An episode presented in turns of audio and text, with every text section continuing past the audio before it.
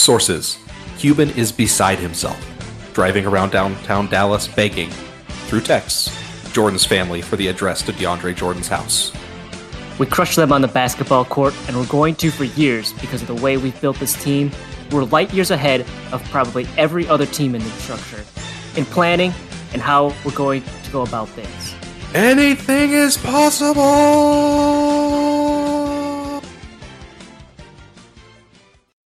Welcome back to Backboard of the Rings. I'm Bard Lee, joined by Shellin.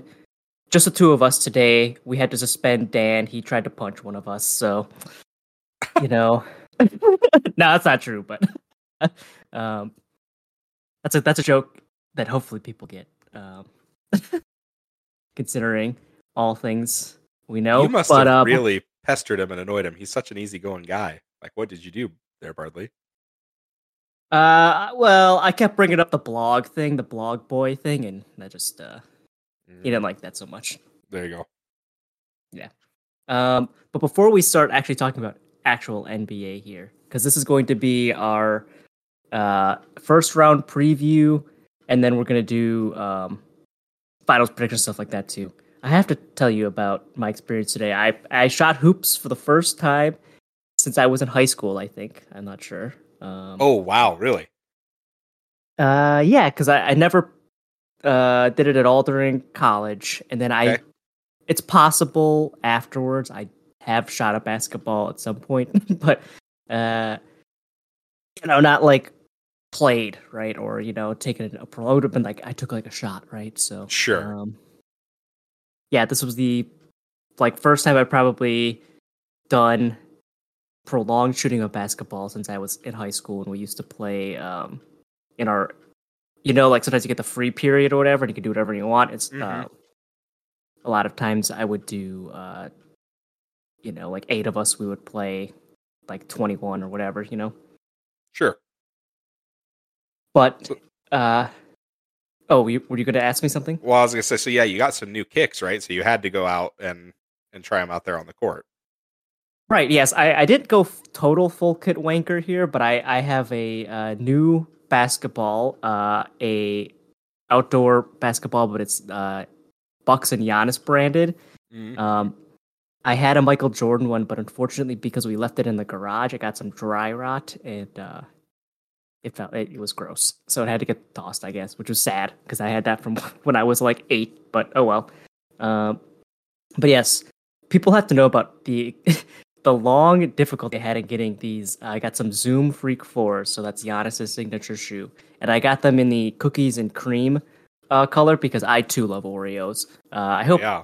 I hope that's the same for you.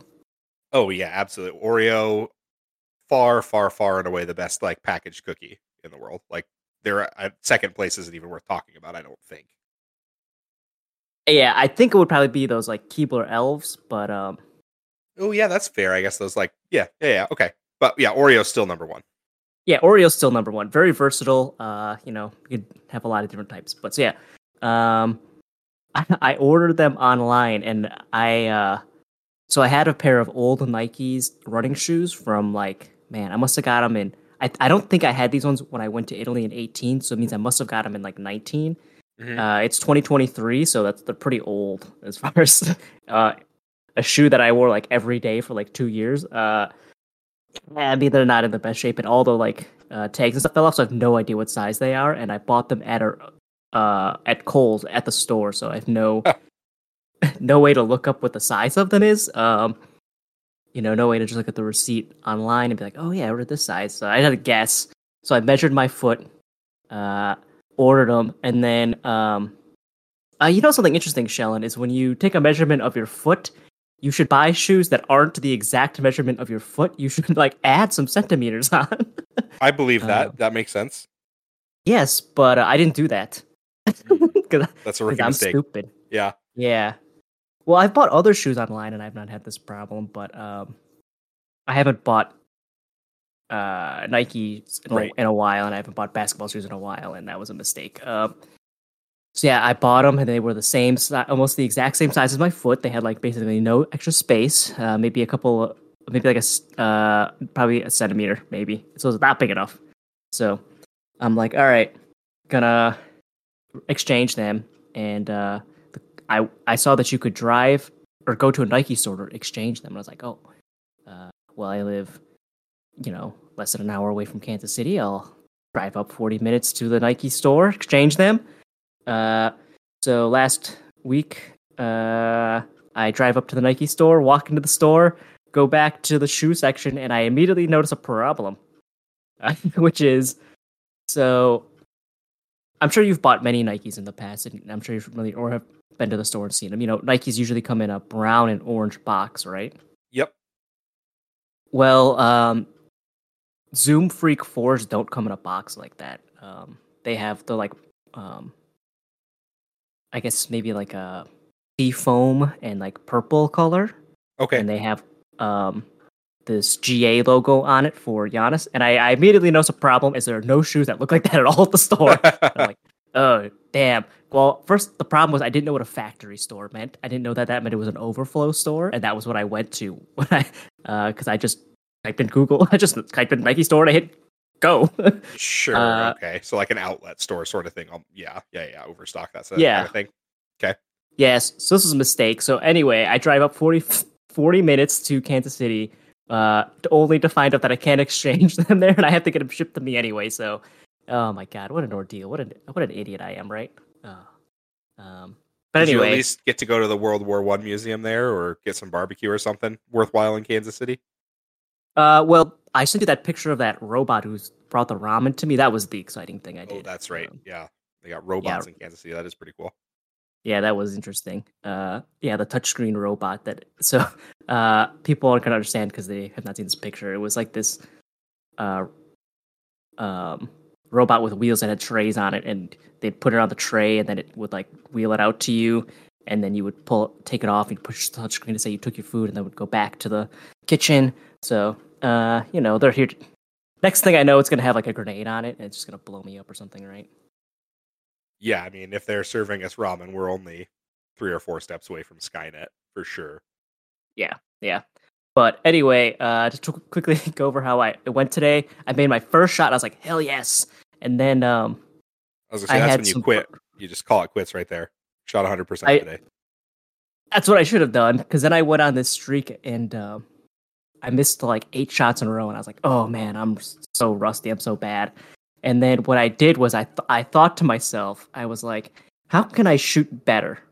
Um, I was never very good at shooting, but I was like, I've watched a lot more basketball. I understand a lot more of the game now and stuff.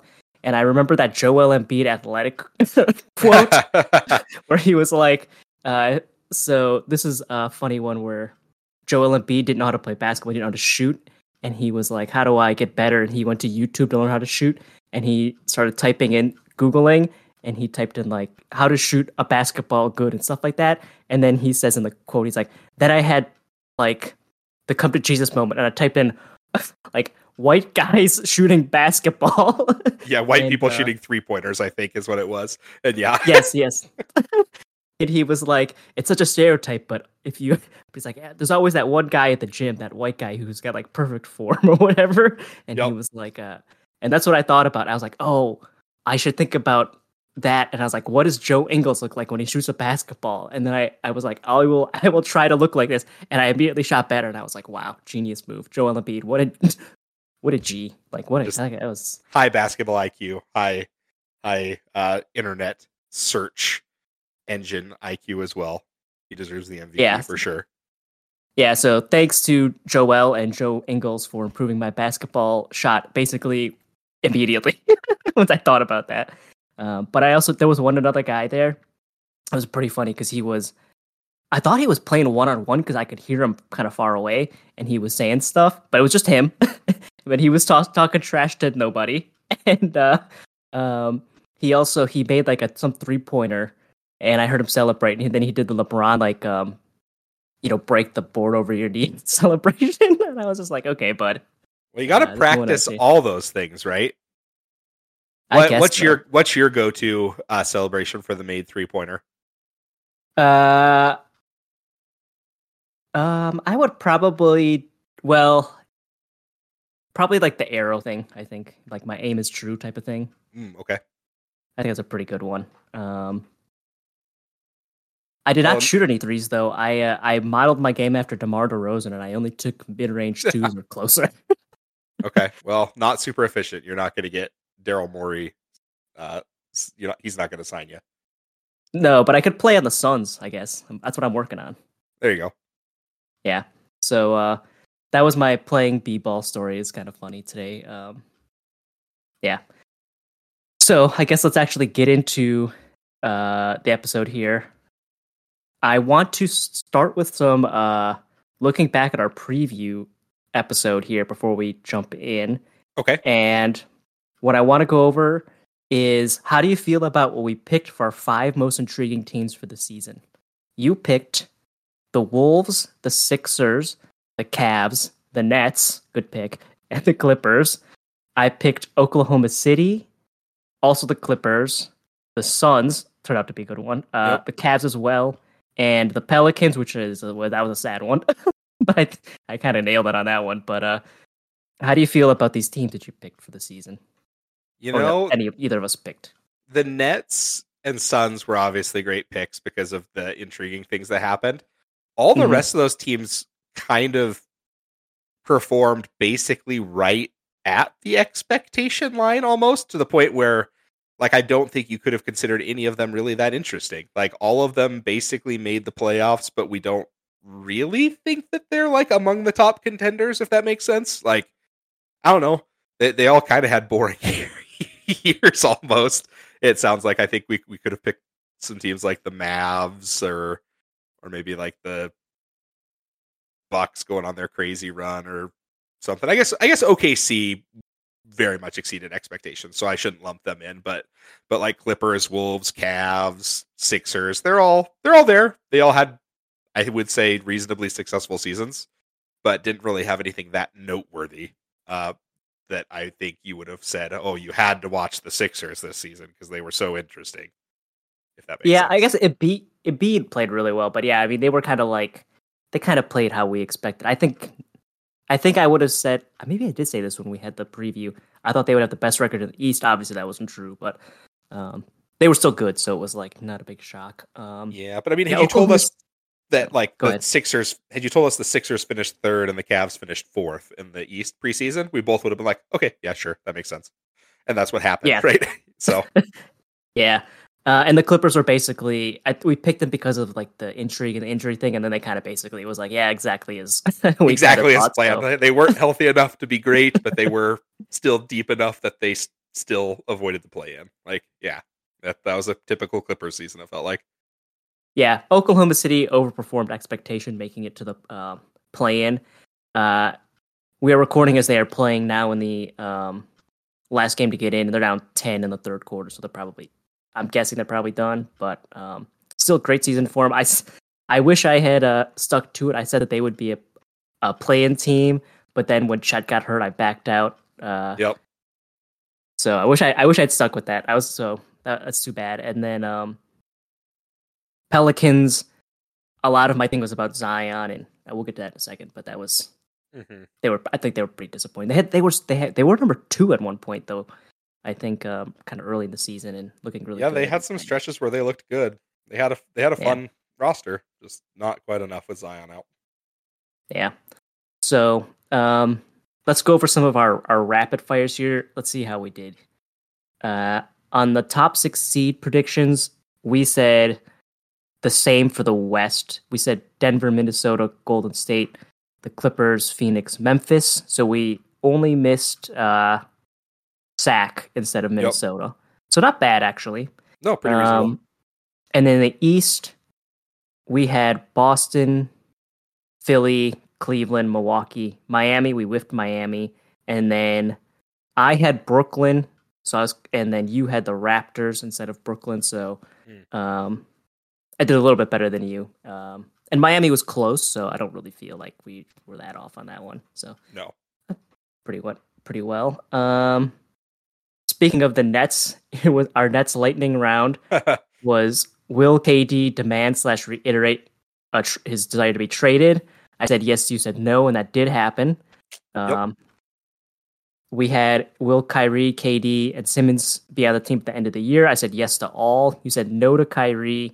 yes to KD and Simmons. So you did a little, little bit better there. Uh, we both nailed Will Nash be fired during the year after the postseason. That was real quick. That one was that was the first Way thing I think we got than right. I guessed. Yeah. Um, and then we had uh, this one's TBD, but will the Nets win a playoff game and win a round? I said yes to game, no to round, or no to round. You said yes to both. So um, I think we're going to be right on the will they win a playoff game. I don't think they're going to get swept. So um, right. Agreed. uh, we had will Westbrook be on the Lakers at the end of the season? We both said no. Nailed that one. Um, a funny one I had was will people decide at some point or make will someone make the clickbaity article that Scoot Henderson is a better prospect than uh, Victor? We both said no, and actually, uh, Scoot fell down to third, kind of in a lot of people's Mhm. estimations behind And Brandon Miller. Wemby's out here doing put back dunks on his own missed three pointers. So yeah, no, he's Yeah. he's still he's still a lock for one. yeah, exactly. Um, we had which offseason move will have the biggest impact? You said Mitchell. uh, You kind of said for both um, Utah and um, the Cavs. Also well, the Utah one didn't work out so hot for you. They were actually okay this year, but um, Yeah. And then I said Brunson for the Mavs. that was that was definitely that right. was clutch, yeah, for sure. He was amazing. That was a that was a that was a good guess. Um we had uh let's see. Will the oh who have the worst record? I said the Spurs, you said the Jazz, and it was uh Not even the close. Pistons. me, yeah. uh the Jazz yeah, Jazz were too good. The Spurs got close. They tried, but I think they finished top three, right? Yes, Uh, yep. They're in the bottom three so- there. Uh, and then there was will the Lakers be a top six seed and or will they be in the play-in? We both said no to top six, got that. We both said yes to play-in, so we we nailed that one. Hmm Um, I got I got to do s- a semi victory lap here for the will the Kings make the play-in or better? You said no, and I said yes, they'll be in the play-in because there weren't enough good teams. Uh, so I kind of I was higher on them than you, but not I was high way enough. too low on the Kings. Oh yeah, that's a that's a big whiff for me there. Um, and then let's see what else was on here. Oh, uh, I want you to guess on this one here to see if you know the answer. Now, who will play more games this season, Ben Simmons or Zion Williamson? Uh, we both said Zion. And Simmons played a few more, I'm sure. Yes. Uh, Ben Simmons played 42 games. Zion Williamson played 29. So we Yeah. we were wrong on that one. Um, that's 29. Isn't that surprising? It's so low. So more than that. yeah, so disappointing. That's that's depressing. Um, uh, what's the other one here? Uh, let's see. Who will be MVP? We forgot to do this one on air, but we texted about it. I said Mhm. Embiid. You said Luka. So, Yep. uh, I might be right. It's tough to say at this point because it's not been um, awarded, but it seems like he's gonna win. I think you're pro- yeah, I think so too. And Luka's definitely not in the top. No, he might- even. So Yeah, he's not even. He might not even finish top five. So, yeah, Um, and then who will be in the finals and who will win? We'll revisit this one later, I Mhm. guess. So we'll just punt that one. So overall, I don't think we did too bad. Uh, we definitely blew a couple big ones. so I feel pretty good. What do you What do you think about our our Yeah. I feel pretty good about that. Hearing all those things, basically the only thing I really whiffed on was the Kings being good. Um, everything else was like pretty reasonably close, including a couple that felt just right. Luka put up good enough numbers to potentially be MVP if his team was good around him, and obviously he's part of the contributing factor to the team not being good some of some of that's like empty stats on a bad team almost uh, for him there. But yeah, we texted our top three or whatever, and it's pretty easy to get a couple of them right because you know Giannis and Jokic and Embiid and Tatum and stuff were all going to be good. So I don't feel too bad about taking a shot in the dark and missing that one. So that and the Kings were pretty much the only two that I like really you could say were 100% off. Yeah, as far as the Luka pick, I think I said I would have picked him as my second. I would have went preseason. I would have said Embiid wins, Luka finished second, Giannis is third. So Mhm. uh, swap Luka for Jokic. It seems like, and that'll be it. So, Right. I don't think that's. Um, No, that's I don't think that was a bad pick. Uh, you also the, your Jazz one, I think, two worst record. That was a pretty big. Yeah, that was a bad Win. call. And you know, we saw that one basically from the first week of the season where it was like, oh no, they've they've got some dudes out there that yeah, they had a, a roster full of like B minus overall players, which was just gonna win you a lot of games against some bad teams.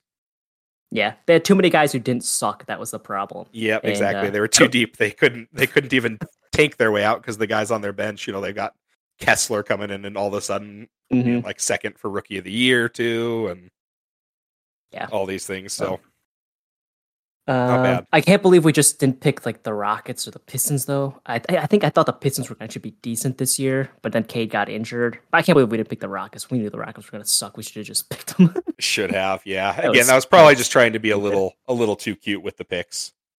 yeah, yeah. Um, and uh, yeah, I think the one I nailed the most was uh that Brunson for the Mavs biggest impact because they got they got way worse. So Waivers, yep. that was probably my best one. Uh, like I said, too too bad about the Zion Ben Simmons one. That was supposed that one. I think I had hoped that they would both play around like the forty to you know the forty to fifty games range. It's kind of what I was hoping. You know, uh, yeah. Mm-hmm. yeah, Simmons really played about probably what we would have expected from him when that we asked that question. Yeah, half the season. But Yeah. yeah, I mean, we obviously we blew it. We both said Zion, and it wasn't even close. Uh, forty-two to twenty-nine. So, oh well. Um, like I said, I think we did a pretty good job there. We'll see how we do moving forward here as we discuss the uh, playoffs. Here, we're going to start with the Eastern Conference, and we are just going to go uh, kind of down the list: one v eight, two v seven, three v six, four v five. That way, we can end on an exciting one. We can just plow through these boring ones really quickly. Yeah. Um, so, uh, Bucks versus Bulls is the one eight matchup for the Eastern Conference. Do you want me to start, or do you want to go first here? Oh, you can start. They're they're your squad. I'll let you uh take the the the fun right. part here. Okay, so obviously, uh, actually, let's just start with our prediction here. Uh, the Bucks are going to win in how many games? Uh Bucks in five, I think. Okay, I'll say the same thing, five. So clearly, there's not a lot for us to really go over here. We don't. Uh, I, I almost would lean sweep, but I, I do think the Bulls. There'll be a game where the Bucks shoot like 28% from three, and uh, it coincides with like a Demar game where he shoots like, uh, you know, 15 of 30 from two because he's never gonna take any threes. So I'm gonna have to stop you here because I think you were in an alternate reality maybe earlier today because the Heat beat the Bulls by 11. So it's the the Bucks oh, versus the Heat. why did I say the Bull? Uh, yeah, sorry, the Heat. I I, just I doubt that, game. changed. Yeah, I doubt that changes your pick here. It's just No, Butler no, no. instead of DeRozan, basically, right? yeah, it's yeah, yeah. Uh, copy paste. Uh, just change the four letter team that I got wrong here. So, um, yeah. Sorry, my bad. I meant to say, uh, the Heat, but I was uh, I was thinking about the Bulls because I wanted to. I was thinking about how we uh they should have blown it up. That's what I was kind of thinking about here. Mm-hmm. Anyway, so uh, yeah, so we've seen this in the past too. Yeah, this will be like the third playoff matchup between these teams in the last four years, I think. four years. Yeah. And Yeah. so, I mean, there's as far as as the matchup goes, I mean, the Heat don't really stand a chance because they don't score enough on offense Mm-hmm. to uh, be able to keep up with the Bucks. And uh, the Bucks are playing really great defense as always. So uh, I can go into some more. I, I guess I'll do some more in depth here because I think we're going to talk about the Bucks as a, as a long term thing here. So, um, you know, their defense is amazing. They were fourth in defensive rating. Uh, you've got three guys that are probably going to finish on the all defense teams: Brook, Giannis, and Drew. Um, they were second in holding an opponent field goal percentage at forty five point six. Uh, mostly because of how much they limit teams at the at the rim with Brook and Giannis. Uh, they improved, I would say, which is funny. They were 18th in three point attempts allowed this season, uh, which is a big improvement upon them usually being like on the bottom. They're like middle of the pack. And teams are actually only eighth in percentage. It's difficult to say do correlation there. You know, the Bucks clean up the boards as always with Giannis and Brook, they're first in rebounding. Mm-hmm. Um, yeah, I think the big concern about them is probably their offense. Uh, they're only 10th in three point percentage. Uh, they've really only, they've got a couple of guys who shot the ball pretty well this year in a really small sample size. Crowder's 43.6. Carter, Jevon Carter, who's really been lighting it up, but he's going to be undersized in a lot of matchup, is at 42. Ingles, who I think is a key player, is at about 41%. Allen's at about 40.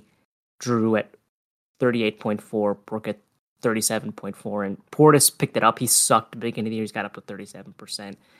Um, so it is, and those are all guys.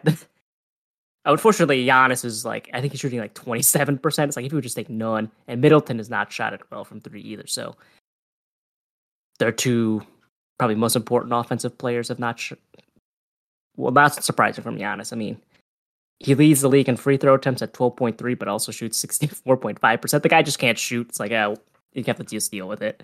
Uh, not that it matters. He's so dominant, you know, in the paint and all the other stuff. It really doesn't matter that much. And he still goes to the line a lot.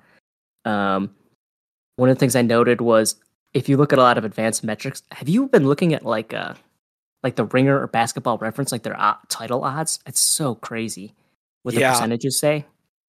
Right. I I don't remember which one it is. I think it actually might be 538 that basically thinks Derrick White is a basketball god. So the Celtics Yeah. always um finish like way higher than like even Celtics fans, like the most optimistic Celtic fan would think.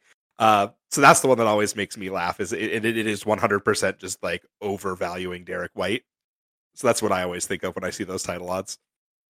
Yeah, because like those a lot of these like uh models and stuff have the Bucks as like the sixth most likely team, and they're like below like the Cavs to win the title. It's like right.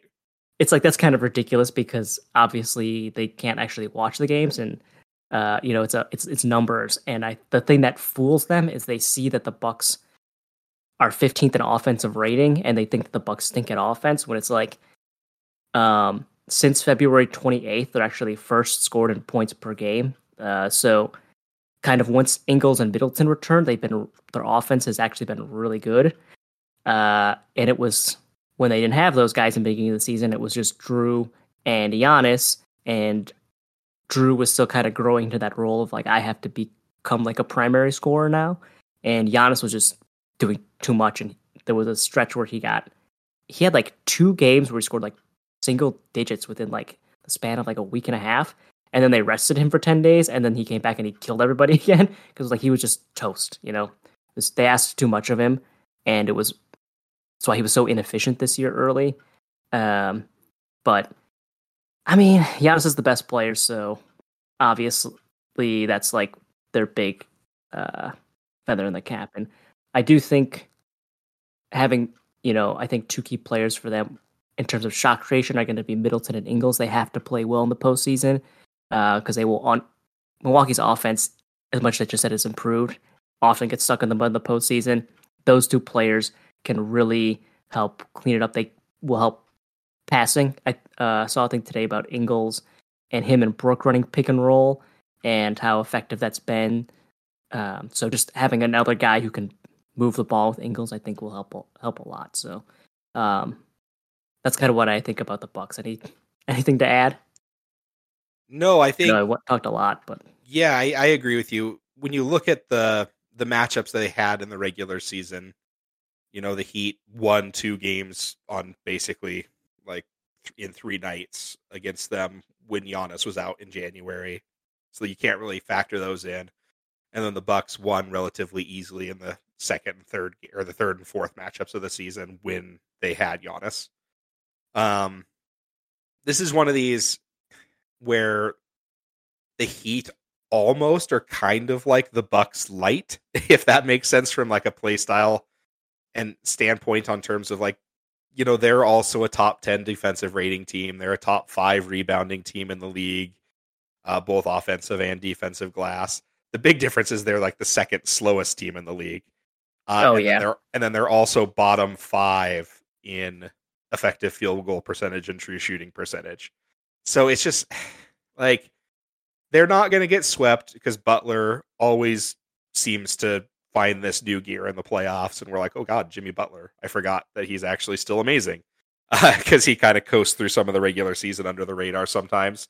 They'll probably win one game because Strus and Herro, you know, just have that one night where they hit a bunch of shots and Butler does well and stuff. But I, I agree with you. You you can't be one of the worst shooting teams in the league and expect that you're going to have success against Milwaukee. Like it, you know, you're just not going to get good looks in the paint at all. Yeah. Um, that you're right. They're just not going to score enough points. I think the last game that they played, the Bucks beat them like 125 to 99 or something like that, and that feels like probably at least two or three games in the series are going to be that sort of feel where it's just like, ugh, the Heat tried to rock fight them, but they just you know their their perimeter guys other than Butler and Bam they just aren't going to have enough to slow down Giannis enough for their terrible offense to yeah solve the Bucks defense. Yeah, and uh, Bam has played terrible in these two uh, play-in games. He's been awful, and mm-hmm. it's like, and the the uh, couple years ago when the Bucks played him, they basically just let the Bam open. Brook played super heavy drop on him. And they were just like, Bam, shoot the ball like crazy. You got to make the, your jumpers, and he doesn't want to play that way, and he's not very good at it. So, um, you did mention Jimmy. Uh, he's you know you mentioned he's a playoff guy. He's one of two active players who are averaging 20 points per game in 100 playoff games or more. Who can who have raised their points per game, rebounds per game, and assists per game from from the regular season to the postseason. Just him and uh, PG. So wow. he does play well in the postseason, but I mean the roster it's so Lowry didn't play most of the game tonight. In the end, he mm-hmm. his knee flared up on him, and the the role guys are just not good enough. Um, so I mean that's why I mostly talked about the Bucks in terms of some of their like long term things because it's just this not this is not an interesting series to really talk about. The Bucks are just gonna beat them to death, and it's not gonna be very exciting. Pretty much, I agree. Yeah. Um. So let's move on to another one that I don't think is going to be super exciting um, Boston versus Atlanta. Yeah. Um, what do you I'm, think? Let's. I go ahead. I'm I'm less excited for this series than I am even for uh the the the Bucks one. Like the Celtics are just too good, and the Hawks. The, the only thing the Hawks might have going in their favor is their insane streak of not being above or below one game of 500 for like the entire second oh, yeah. half of the season, basically. So mm-hmm. you know they've got that voodoo going on where like maybe they force the series to seven just because they can't possibly be more than a game under 500. And they yeah, that was 33 consecutive games where they were within one game of 500, which is hilarious. yeah, just incredible. Like there was no surer bet in the league than the Hawks winning or losing based on what their record was. um, yeah, but like Trae Young, I don't know. Is it fair to say that he regressed this season? I, I don't know if he regressed necessarily, but he had a terrible shooting season, especially from three point range. Um, and the Hawks just don't play good enough defense. The the matchup here is just really bad for them all around. Like if I had to pick a series that I think would be a sweep out of all the playoff series, this is the one I would probably pick. I still think maybe I'd pro- if when you're going to tell me here like what do you think? I'll say Celtics in 5, but this is seems like the the the surest sweep candidate to me out of any of them. Yeah, you mentioned Trae. Oh, I think the big problem is he doesn't know how to he doesn't know how to play with anybody else who handles the ball. Yeah. So uh, him and Murray, it just not worked the way they wanted because Trae just doesn't understand how to move with the ball ball anymore. Like he did in college a bit, but he just doesn't do it in, in the pros, and he needs to. Also, his defense is horrendous. So, um, I I will go with my my uh, positive things for the Hawks here before I just talk about why Boston is so good and why it's going to be a bloodbath again. Um, you know, they did the uh, since Quin Snyder took over, there have been a lot of positives for them. Uh, mm-hmm. They're second in points per game since he took over, so they are putting it in the net in the net, and uh, they are second in offensive rebounding and first and second chance points as well. So that was a okay. big thing in their in their uh, game against the Heat. Was what Capela had like 15 or whatever offensive rebounds. It was crazy. He just destroyed him on the glass. Um, and they're, they're playing a lot faster pace. Oh, that was another thing with Milwaukee too that we didn't talk about was you talked about the Bucks versus uh, the Heat was the Bucks have made the subtle adjustment too. They picked up the pace on offense too, and um, not surprising to see that that's something that the Hawks have attempted to do. Quin, former Bud guy, Right. um, Spurs guy as well. So same lineage. So I he's a good head coach, uh, and there have been some positives, but and, and I do like they have a lot of guys who could score for them, like Bogdanovich and Saddiq Bey come off the bench for that team, and it's like, wait a minute, what? like those guys are too good to be uh, coming off the bench. Those should be starters. So, you know, they could get the flamethrowers out a couple of games um, from a bunch of different guys. And I like Okongwu. He's he's pretty good too. So, you know, I think they have some nice things going on, but yeah, I mean, it's a total mismatch. The the Celtics they're first in net rating because they're second in offense and second in defense, and they're Yep. um. And so first, good. and they're first in off or a defensive rebounding percentage too. So when you're talking about like one of the Yeah. Hawks' biggest strengths is going right up against the Celtics, big strength too.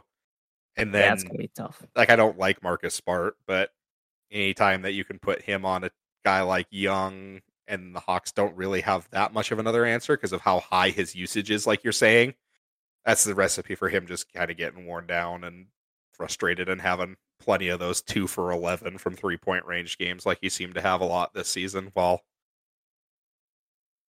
you're wondering where Murray is and I don't know. I, I don't I just don't really like this Hawks line this Hawks roster. I think now that we've seen them a couple years, like they had that surprising run to the Eastern Conference Finals, and since that playoff run, it's they've kind of just been a disappointment. It feels like to me, at least. Yeah, they got uh, they. I mean, last year I think I brought this up. They were so arrogant when Trae was like, "Oh, I can't get up for the regular season once you get to the once you've been to a, an Eastern Conference Finals." Like, bro, it's the Eastern Conference Finals, and you went Right. once. It's like that doesn't mean much, right? Um, I don't know. Spencer Dinwiddie was spouting off about his accolades, and that was his number one. also, Oh, so that's- we'll see. That's true. Uh, yeah, I think Kuz can uh, show the hardware though that uh, might Yeah, might trump that. Um, I you did bring up Smart. I think he's not played very well this year, and a lot of Celtics fans want Mazzulla to play White down the stretch. Uh, you were talking about, you know, the advanced metric god that he is apparently, but um, he has he has slipped a little bit, which could be a problem for them in a in a series that matters. You know, with Boston and Milwaukee, it's like more interesting to talk about them as a uh, you know top down high standpoint because it's like this their first round matchups are boring, but you know some of the other things as they get later into the season could or to the postseason could be interesting. yeah, You know how are um like how is Time Lord gonna hold up? Can um Al Horford, you know, on shorter rest play well? Is Grant Williams gonna have? I mean, we made like seven threes in that game seven against the Bucks, and you didn't make seven more threes the rest of the postseason. So it's like, can you rely on him? Um, you know, I know Brogdon has solved a lot of some of their like ball handling things because last year that was a big problem where they couldn't ever dribble the ball up the court, and he, he'll help a lot. But they're so reliant on three pointers this season, which I think might be a mistake. You know, they, they're only 28th in free throw attempts because they take so many jump shots now. They're only sec, uh, they're second in the league behind Golden State in three pointers, and it's like when we think of teams that shoot three pointers well, it's like yes, Golden State, right? They got the Splash Brothers. Do we really think of Boston as that team? And it's like, well, they sure play like it, but I don't really associate them as like, oh, a team that always is like got really great three point shooters. You know, uh, Tatum is only 35% on the season, which is not that good. You know, his last seven games, he was over 40%. But I think his like catch and shoot threes, everybody was saying was terrible. It was like 29% like late in the season or something like that. Mhm. But he was just, he looked tired or something. I, I, don't, I don't know. It's tough to say. Um, so some of the like their long term stuff is kind of tricky, but as far as this one goes, I think they'll be fine. Uh, another big question mark for them is Mazzulla. Is he going to be able to? How is he going to coach the postseason as a rookie? But as, in this series, none of that stuff matters. Yeah, that stuff matters for the next one against the Sixers or against the Bucks if they get to get there. But yeah, because that that is going to be an interesting one. A lot of Celtics fans were pretty down on him down the stretch here because you know up until January the Celtics looked like world beaters, and since mm-hmm. then. Mm-hmm. You know, we've been looking at him and being like, "Oh, what is kind of wrong with Boston? Like the talent's still there, but they have lost to some really bad teams. Like again, I think that'll tighten up here in the playoffs, but probably not all the way. And and especially when you think back to their postseason last season, where a lot of their losses, I kind of joke they it, they just feel like they inexplicably forgot how to play basketball in some of those games. Yeah. Like the Heat would just be beating them by 30 all of a sudden, and you're like, the Heat aren't even that good. What's going on, Boston? Or you know they'd have some third quarter stretches against the Warriors where they turn the ball over on 50% of their possessions and you're just like, "Oh god, like this is yeah. the team that I'm supposed to be trusting at this point." uh the, you know, the DNA is still there for those weird lapses and Mazzulla's been good, but yeah, you can't I don't know. I'm always hesitant to trust a coach that you've never seen before in these sort of situations. You never know when we're going to get some weird lineup down crunch time where it's like, why are you playing these five guys right now? Uh, sort of mm-hmm. thing that that really hurts them. So I, I think that is right. a, an interesting point. Yeah, and and for me, it's the uh, not it, it in game coaching matters a lot too, but it is the from game to game coaching and like can you mm-hmm. make the adjustments? Can you cope with the game plans? Like we haven't, we don't know if is going to be able to do that, you know.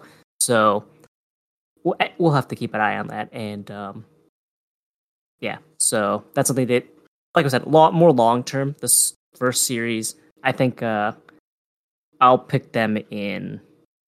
Uh, I think I'll pick them at six. Okay. Um, I think the the, the three point shooting they'll have a couple of stinkers maybe, but um, I don't think yeah. I even though I said six, I don't think it's be very competitive. I think Boston probably gonna take them to the house. Um, the next one here, again, ah, oh, these series are so bad. Sixers Nets. Oh, what could have been. I think before yeah. the season, if you had told me this, I'd have been like, hell yeah. Yes, please. Into my veins, please. And now I'm just like, yeah, okay, well, whatever. Yeah, now I'm like, will somebody please send Nic Claxton a gift basket? Like, man, I, I, the Nets are kind of fun. They've stabilized a little bit. You've got um you know, Cam Johnson out there sometimes scoring 40 points or sometimes only playing seven minutes. You've uh, got Thomas, Thomas, right? Thomas, sorry, thank you. Yeah, Cam they Thomas. My sorry. Cam they have Cam Johnson as Thomas, well. Yep, you're right. Confusing. yep. Uh, you got Mikal Bridges looking like a you know borderline star in this league since the trade there. Uh, they're they're kind of fun, but man, if you could pick any team that Joel Embiid's going to feast on, you would pick the Nets that have one center on their roster, basically. Yeah. Like Day'Ron Sharpe's not helping you as your backup here. It's He's Embiid's going to yeah. Embiid's going to kill them, and in every single game, like they're they they just don't have an answer. Claxton, I am very high on. I think he's a great piece for them to build around as like one of their you know guys to to keep on the roster, but he, he just eight wings and Claxton are just going to get roasted by Harden and Embiid. Yeah, I mean, the Nets were first in blocks per game, most thanks to Claxton, but it's yep. not gonna. He's just he, he's not big enough. That's the problem. He's too small against Embiid. So I, a lot of people have said what'll be interesting is to see how they they will probably attempt to guard him with Claxton, but then do like a semi help of a one of their eight million wings that they have. you know, mm-hmm. Bridges, uh, Dorian Finney Smith uh, in particular. So that'll be, you know, from a basketball nerd standpoint, that might be interesting. But I don't think. I mean, Embiid's going to average thirty points a game in this this series. It's uh, right.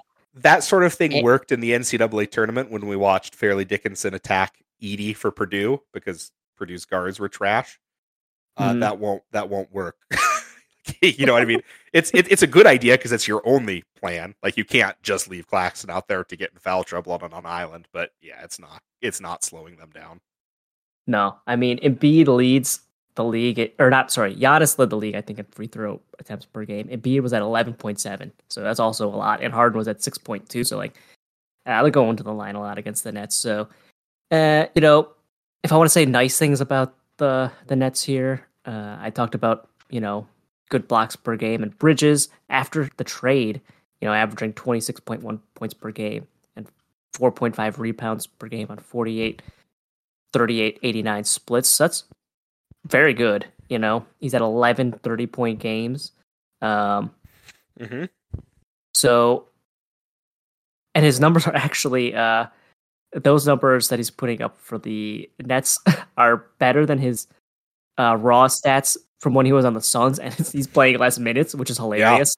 Um, so he's really upped his game, but and as you said, he looked like he could be a future All Star level player, but he's just not not ready yet either. Um, it is kind of funny because didn't didn't the Sixers have Bridges? Did, did his mom work for the team and then they traded him? I think that's They right. They drafted him and traded him at on on draft night. Yeah. Yes. Yeah. I, so that's that's a funny plot subplot, but uh, it's too bad Ben Simmons is not going to be playing in this one. Uh, I think that was probably what we really wanted to see, but yeah, it's Right. not happening.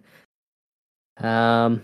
So yeah, for Sixers, I think the big they have a couple of issues that the Nets could try to exploit, which is James Harden, who's maxing at defense. They suck. Like- yes. they're terrible. Uh, and then they're also very poor in transition defense.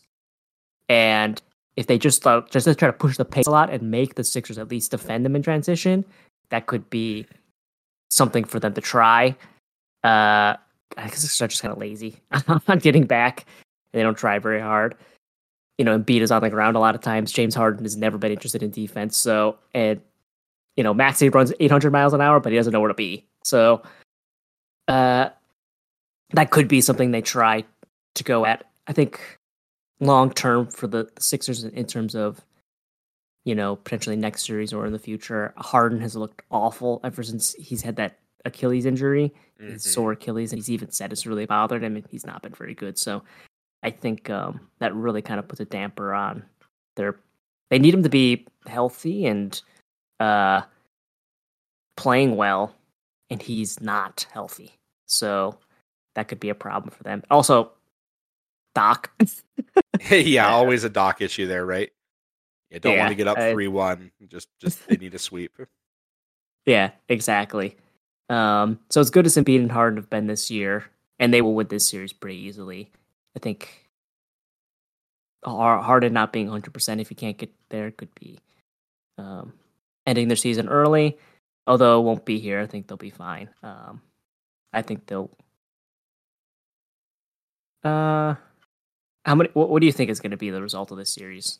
I hate to go back to the same well here, but I think five. Like, I, Embiid's just gonna feast. He's gonna have the best playoff series of his career probably in this one. Okay, I'll go. I'll go five as well. I just, uh, I, I guess we could see some of the, the Nets guys get hot, but I, I, yeah, I don't think so. Um, and I think I think the Sixers also know that they probably want to get this one done as quickly as they can. Uh, exactly. I'm- Get as much rest as possible, and yeah, I agree. the, the least amount of chance for Embiid to get a freak injury where somebody accidentally like whacks him in the face again or something. You know? Yep. So, so I think I I think they will be motivated, even though I think, um, yeah, long term I'm not so sure about them. So let's get to the fun one. Cavs Knicks. This is a pretty exciting matchup here, actually. This is a Um, really fun one. Yeah, I mean, instantly when I think of this one, I I can't help but think back to the the Jamal Murray Donovan Mitchell playoff series that they had against each other in the bubble. There, like I, it's just fun that we get to see Mitchell against Brunson here, with how good both of them were this season. Like I, we've got the maybe health issues with Randle. He's been in a boot for the last couple weeks. They said he's trying to ramp it up. Those sorts of things. Uh, so how healthy he is will will probably determine how fun it ends up being. But after we're talking about three series where the conclusion basically seems foregone, it's it's nice that we're going to have two teams that have been pretty fun this season. Uh, that seem to be fairly evenly matched, to get to go against each other. Uh, so it's- nice that we have one of these first round playoff series that seem like must watch TV at least for a little bit. Uh, you brought, you brought up the bubble. You don't even have to bring up the bubble. Just bring up last year, man. These Yeah, that's true, Last year, Brunson on the Mavs. Yep. totally different teams, and Mitchell on the on the Jazz, and Brunson outplayed Mitchell. So Yeah. uh, I think that could be an interesting subplot to see them go at each other. And Mitchell got something to prove a little bit. He's got the better team. I think. Uh, I think it's also. Well, I mean, they should have had the be- better team last year, but they were already imploding. I think we all knew that they go- the team was going up in flames. So I don't know how motivated they were, really. Yeah, Uh, we- yeah, this is- yeah. Yeah. No, no, no Uh, playoff Gobert to deal with this time around, right? Right, right. Um, although we'll, we'll be we'll be talk. I think we will be having to talk about him soon. Uh, looks Yeah. like the Wolves have pretty much had that wrapped up. So, um, you mentioned Randle. So, what I know, what I've heard is, as of like Thursday, I think people were saying that he hadn't been doing any like um workouts with like people like physical workouts, you know, where people are like bumping him and stuff. Mhm. Yet I saw today that he, his goal is to be ready for game one on Saturday. I don't think that's happening. Um, got this. He's got a sprained ankle, right? I think was the thing. yes, um, yep, sprained ankle. I, I I did note somebody was saying that I think by the time they would get to game seven in this series, it would be it'd be like th- almost three weeks. I think from uh when he got injured or something like that. So like, or some it's just like it's a, it's a long layoff is basically the point Right. between now and game seven. So he would have a lot of time to potentially recover and get healthy. They will probably need him if they want to win the series. Uh, they could do it without him, but having him will obviously give them a much better better chance. Um, they did play recently on March 31st. That was a game where Brunson went off big time and they won 130 116 they didn't have Randle but the Cavs didn't have allen so it's kind of like how much do Yeah. you really um factor into that i think the advantages for the Knicks over the Cavs are they have a much better bench like the Cavs bench is i mean is there anybody on it that really you like um Whereas the the Knicks just have a bunch of guys that could come off the bench and be good, especially like IQ probably gonna win. Uh, Quickley probably gonna win six man of the year. Um, they've got a few guys that they could yeah, put out Hart there, and still is Hart- playing well. Yep. Change of scenery Yeah. there. Hart has made that team a lot better once uh once he showed up. Basically, all of their advanced stuff looks amazing, and a lot of like on offs with him with paired with people are crazy. Um, so, uh, and Brunson has played really well. you know, we never talked about it. I I picked him for uh did I pick him for All Star? I think I I think I did Mhm. uh, for guard because I wanted to pick some different people, so I put him in there. And you laughed at it, but then you were like, you thought about it, and you're like, actually, that's not like as bad of a pick as I thought. Right. um, some some of that has to do with the quality of guard play in the East, but then a lot of it has to do with how quality Brunson's play has been. Yeah. he's, he's great. he's played really well. Um, Too bad his his dad tampered him and he left the Mavs. Oh, yeah, I know.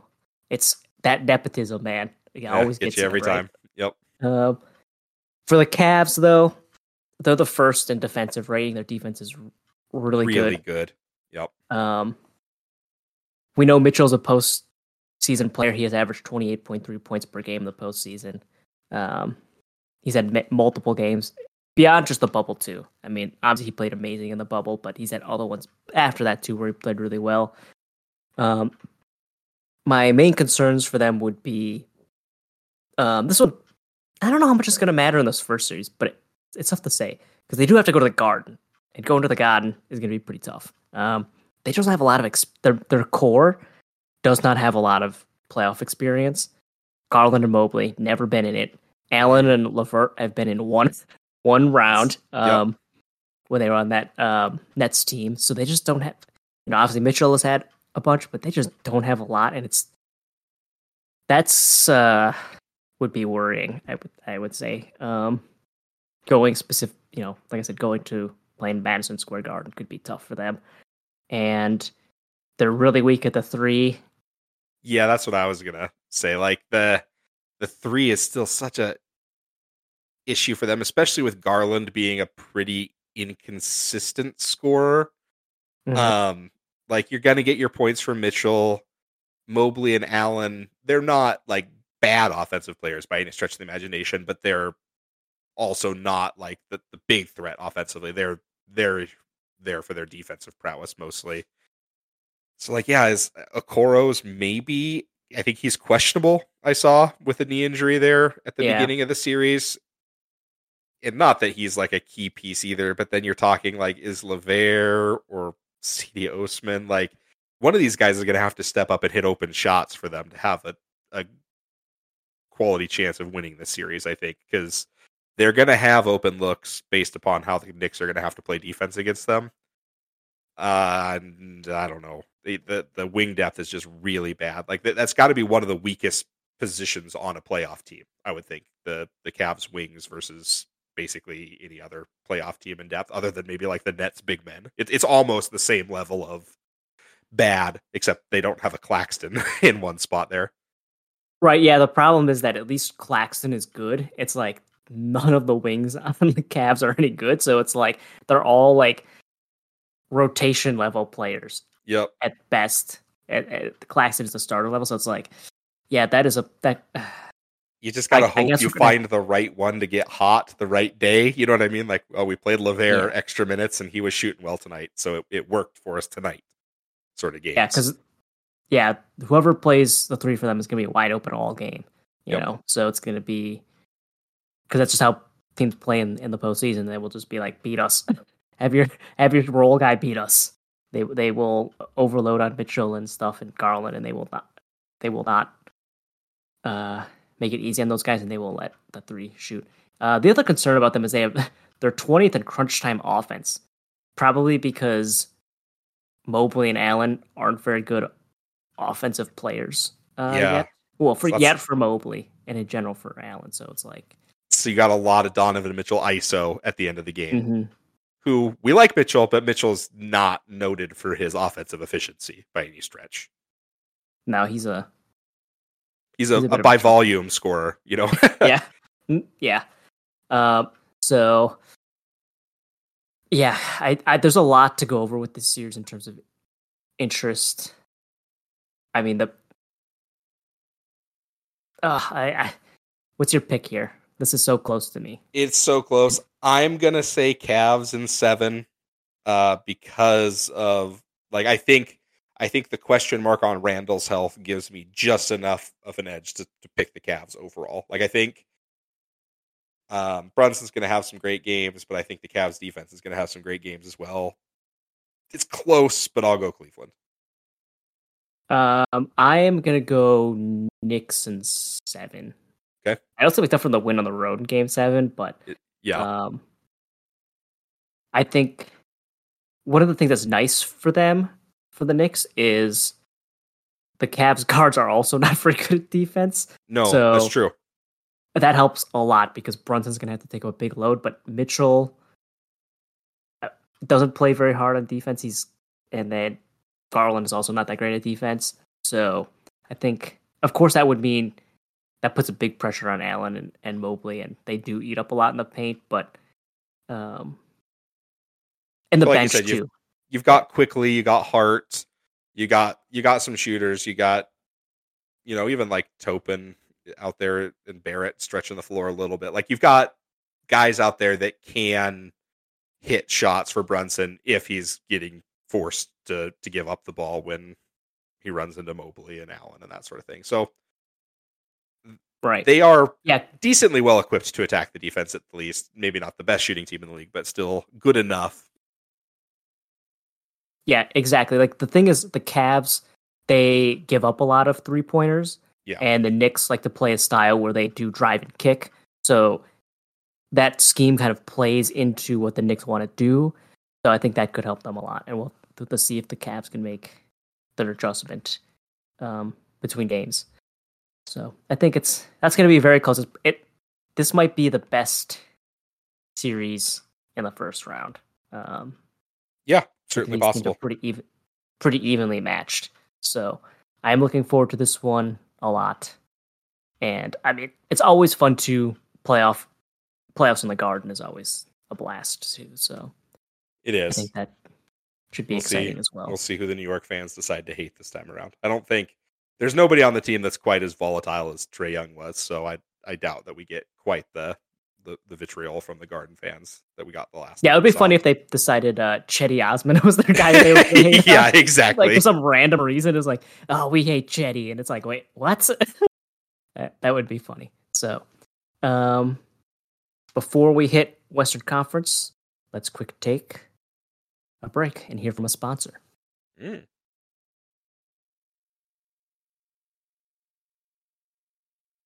It's the beer one again. I'll put it Perfect. all spicy in this time. Um, okay, yeah. So Wolves got this one wrapped up. Basically, three minutes left. One eleven eighty eight. It's over. So, whenever I sit down to play Lord of the Rings, the card game, I always reach for a nice, refreshing Minas Tirith Light. Brewed with the same recipe the Numenorians used, it still only has three calories and a refreshing taste to quench an ent. They've been sending me some, and I love cracking one open before recording an episode. It goes down so smoothly and really gets me in the mood. Minas Tirith Light, the drink for kings, stewards, and podcasters. Please drink responsibly. All right, we're back to talk Western Conference here. Basically, at, the time of recording, the Wolves are uh what are they like 26 or something like that right now. So that that's over. They're gonna they're gonna win. They're gonna be the eight, so we can move on talk about the Nuggets versus the Wolves and the one versus the eight. Uh not sure this is gonna be a great series, but what do you think? Yeah, I don't know either. We we've seen a lot of Gobert versus Jokic um, over the years. Back in the Utah days, you know, they had a playoff series against each Mhm. other and these sorts of things. I'm not sure that you know this is kind of one of the rare playoff series where Gobert doesn't get himself completely played off the floor. Um, in it by the other team's style of play because you kind of have to have that big guy defender out there or else Jokic is just going to kill you. Um, but the rest of the Wolves roster, like I know that they split the season series and Cat was out for a large portion of it, but man, I just don't I don't know that they've got the horses to go with Denver despite how Denver looked at the end of the season. Um, you know, when Jokic is out on the floor and he'll see more minutes during the playoffs than he saw during the regular season. Like that offense is just so good. He, he Mhm. just finds the the right spots. And you know, we talked about it at the beginning of the season. I think maybe our second show, the first one we had Dan on, where like the Wolves defensive rotations around Gobert, they just still really haven't figured it out. They haven't played a ton of minutes with Cat and Gobert out there to be able to to really get that defense gelling with the three of them despite and they also don't have the personnel to to play great lockdown defense either. They seem like the kind of team that's going to get exposed by Denver's, you know, Jokic heliocentric offense where he's going to have a bunch of these triple double games against them uh, and just make it look easy out there. I think. I think Cat and Ant are going to be good enough to win some games. Like I don't think this is a, a gimme first round series for the Nuggets, but I don't think it's a terrible matchup for them either. When they were looking at the play in teams that they could play, I, I think that they would have been fairly okay with getting Minnesota out of the four teams that they could have fought played against. Yeah, the one thing that would be nice for them is uh, if they stick Jokic on Gobert, he gets the rest on defense. basically. exactly. that will help a lot. Um, I think the the one advantage that the Wolves will have is wings, because that's Mhm. where Anthony Edwards plays, right. and the Nuggets wing players are fine. Um, they're not blowing you away though, so and we know that they. I mean, the Nuggets, they're just their defense. Though it kind of that's the that's the thing that like if you're gonna pick the Nuggets to go to the finals or win a title or make a run, man, that's uh, they're 15th in rating and Malone uh, he's called them up twice in like the last month and they have not gotten better. And it's like, well, is it just that they've had the one seed basically wrapped up for so long, they've kind of Mhm. they relaxed. But it, we've seen it in the postseason in the past too, where just, it's not been good enough. Yep. So um, I definitely think we could see some games where Cat gets hot, um, you know, shooting from three. Apparently, I've heard. Um, I'm not exactly sure who said this, but Cat is the best big shooting big man of all time. Um, I have to check Oh, wow. the source on that one. um, Sounds like the source In- is probably very close to the situation in that in that. Yeah, that's that's, that's what I'm guessing. Um, possibly might have three three letter three letter initial here. Um, nickname maybe, but um, and then and he's not played well in these two games, and there's rumors that he's carrying an injury. Um, but that is a pretty big advantage for them, and I I I do like the Conley Gobert pick and roll. I think they could exploit that as as well. We also know Murray's not very good uh Mm-hmm. defender, so they've got three. I mean, the, the Nuggets' three best players are average to below average in defense. Murray, Jokic, and uh, Porter. Mm-hmm. Jokic is okay. He's the average one. The other two are minuses. I thought So- the Raptor said that Jokic is one of the best defensive players in the league. Oh well, yeah, that is true. Yeah, yeah. The, Talking about those- advanced stats not really matching the eye test there. I know that I. We, we we can talk about that maybe uh, later or something like that, but uh, I, I just don't get it. The, the yeah, that's where you got to use the, the old eye test. um, it's probably because the the backup center for uh, the Nuggets is so bad that it makes them look so good because it's like Definitely part of Um, it. Man, they talking about that. Like I, I went in on how excited and how good I felt about Thomas Bryant being uh, a nice trade deadline pickup piece for them, and it turns out he was just another, or maybe turns out he was just another on the long list of guys that LeBron made look good. You know what I mean? Like eh, he, he's he's played himself out of minutes basically. They're already in Denver as kind of their big deadline pickup. well, remember I, th- I was like, oh, maybe Reggie Jackson, and he he hits uh, DNP CDs all the time now. So I he's- know he's it. You know, they tried. They they looked good on paper, but yeah, I guess I, I think the one thing that's gonna kill the the Wolves here is the the Jaden McDaniels injury. yeah. Um, you know, had he not punched himself out of the play in, they they might have beat the Lakers. Like I mean, they they Oh, they lost that would've. game in large part due to Cat being in foul trouble, but also in large part that they Oh, had yeah. to play like a six man rotation and just got gassed in the fourth. Uh, and you know, slow mo, he'll he, he's he's pretty good still, but th- like their their roster is not super deep. They're gonna be matching up playing against Denver without their best wing defender, probably. Um, Mhm. yeah, him being out really changes the complexion. They'd probably be the seven seed if he had been healthy and not punched a wall. But since they're the eight, that really hurts them. Yeah, and also Naz Reid is is out too with a wrist injury. Yeah, Um, so They could really use Garza playoff minutes, like that's not what you want. No. I mean, well, I think uh honestly, their their big man rotation is probably Cat Gobert and then Kyle Anderson. I think. Yeah, I I think they think probably so have to play him. at- I think they did in that um, playing game against the Lakers. I think they did play him at center. Basically, they just didn't have any options. They didn't have a choice. So, um, you know, with the Wolves, of course, Cat's foul trouble. You mentioned it. My God, the guy. Mhm. I, I, uh, I'm, I'm not going to back down from what I said in the uh, first one that Dan was in the season. I was just like, oh, look at this low IQ Wolves team. What a bunch of morons and losers. like, um, yeah, he was. Oh, that playing game, man.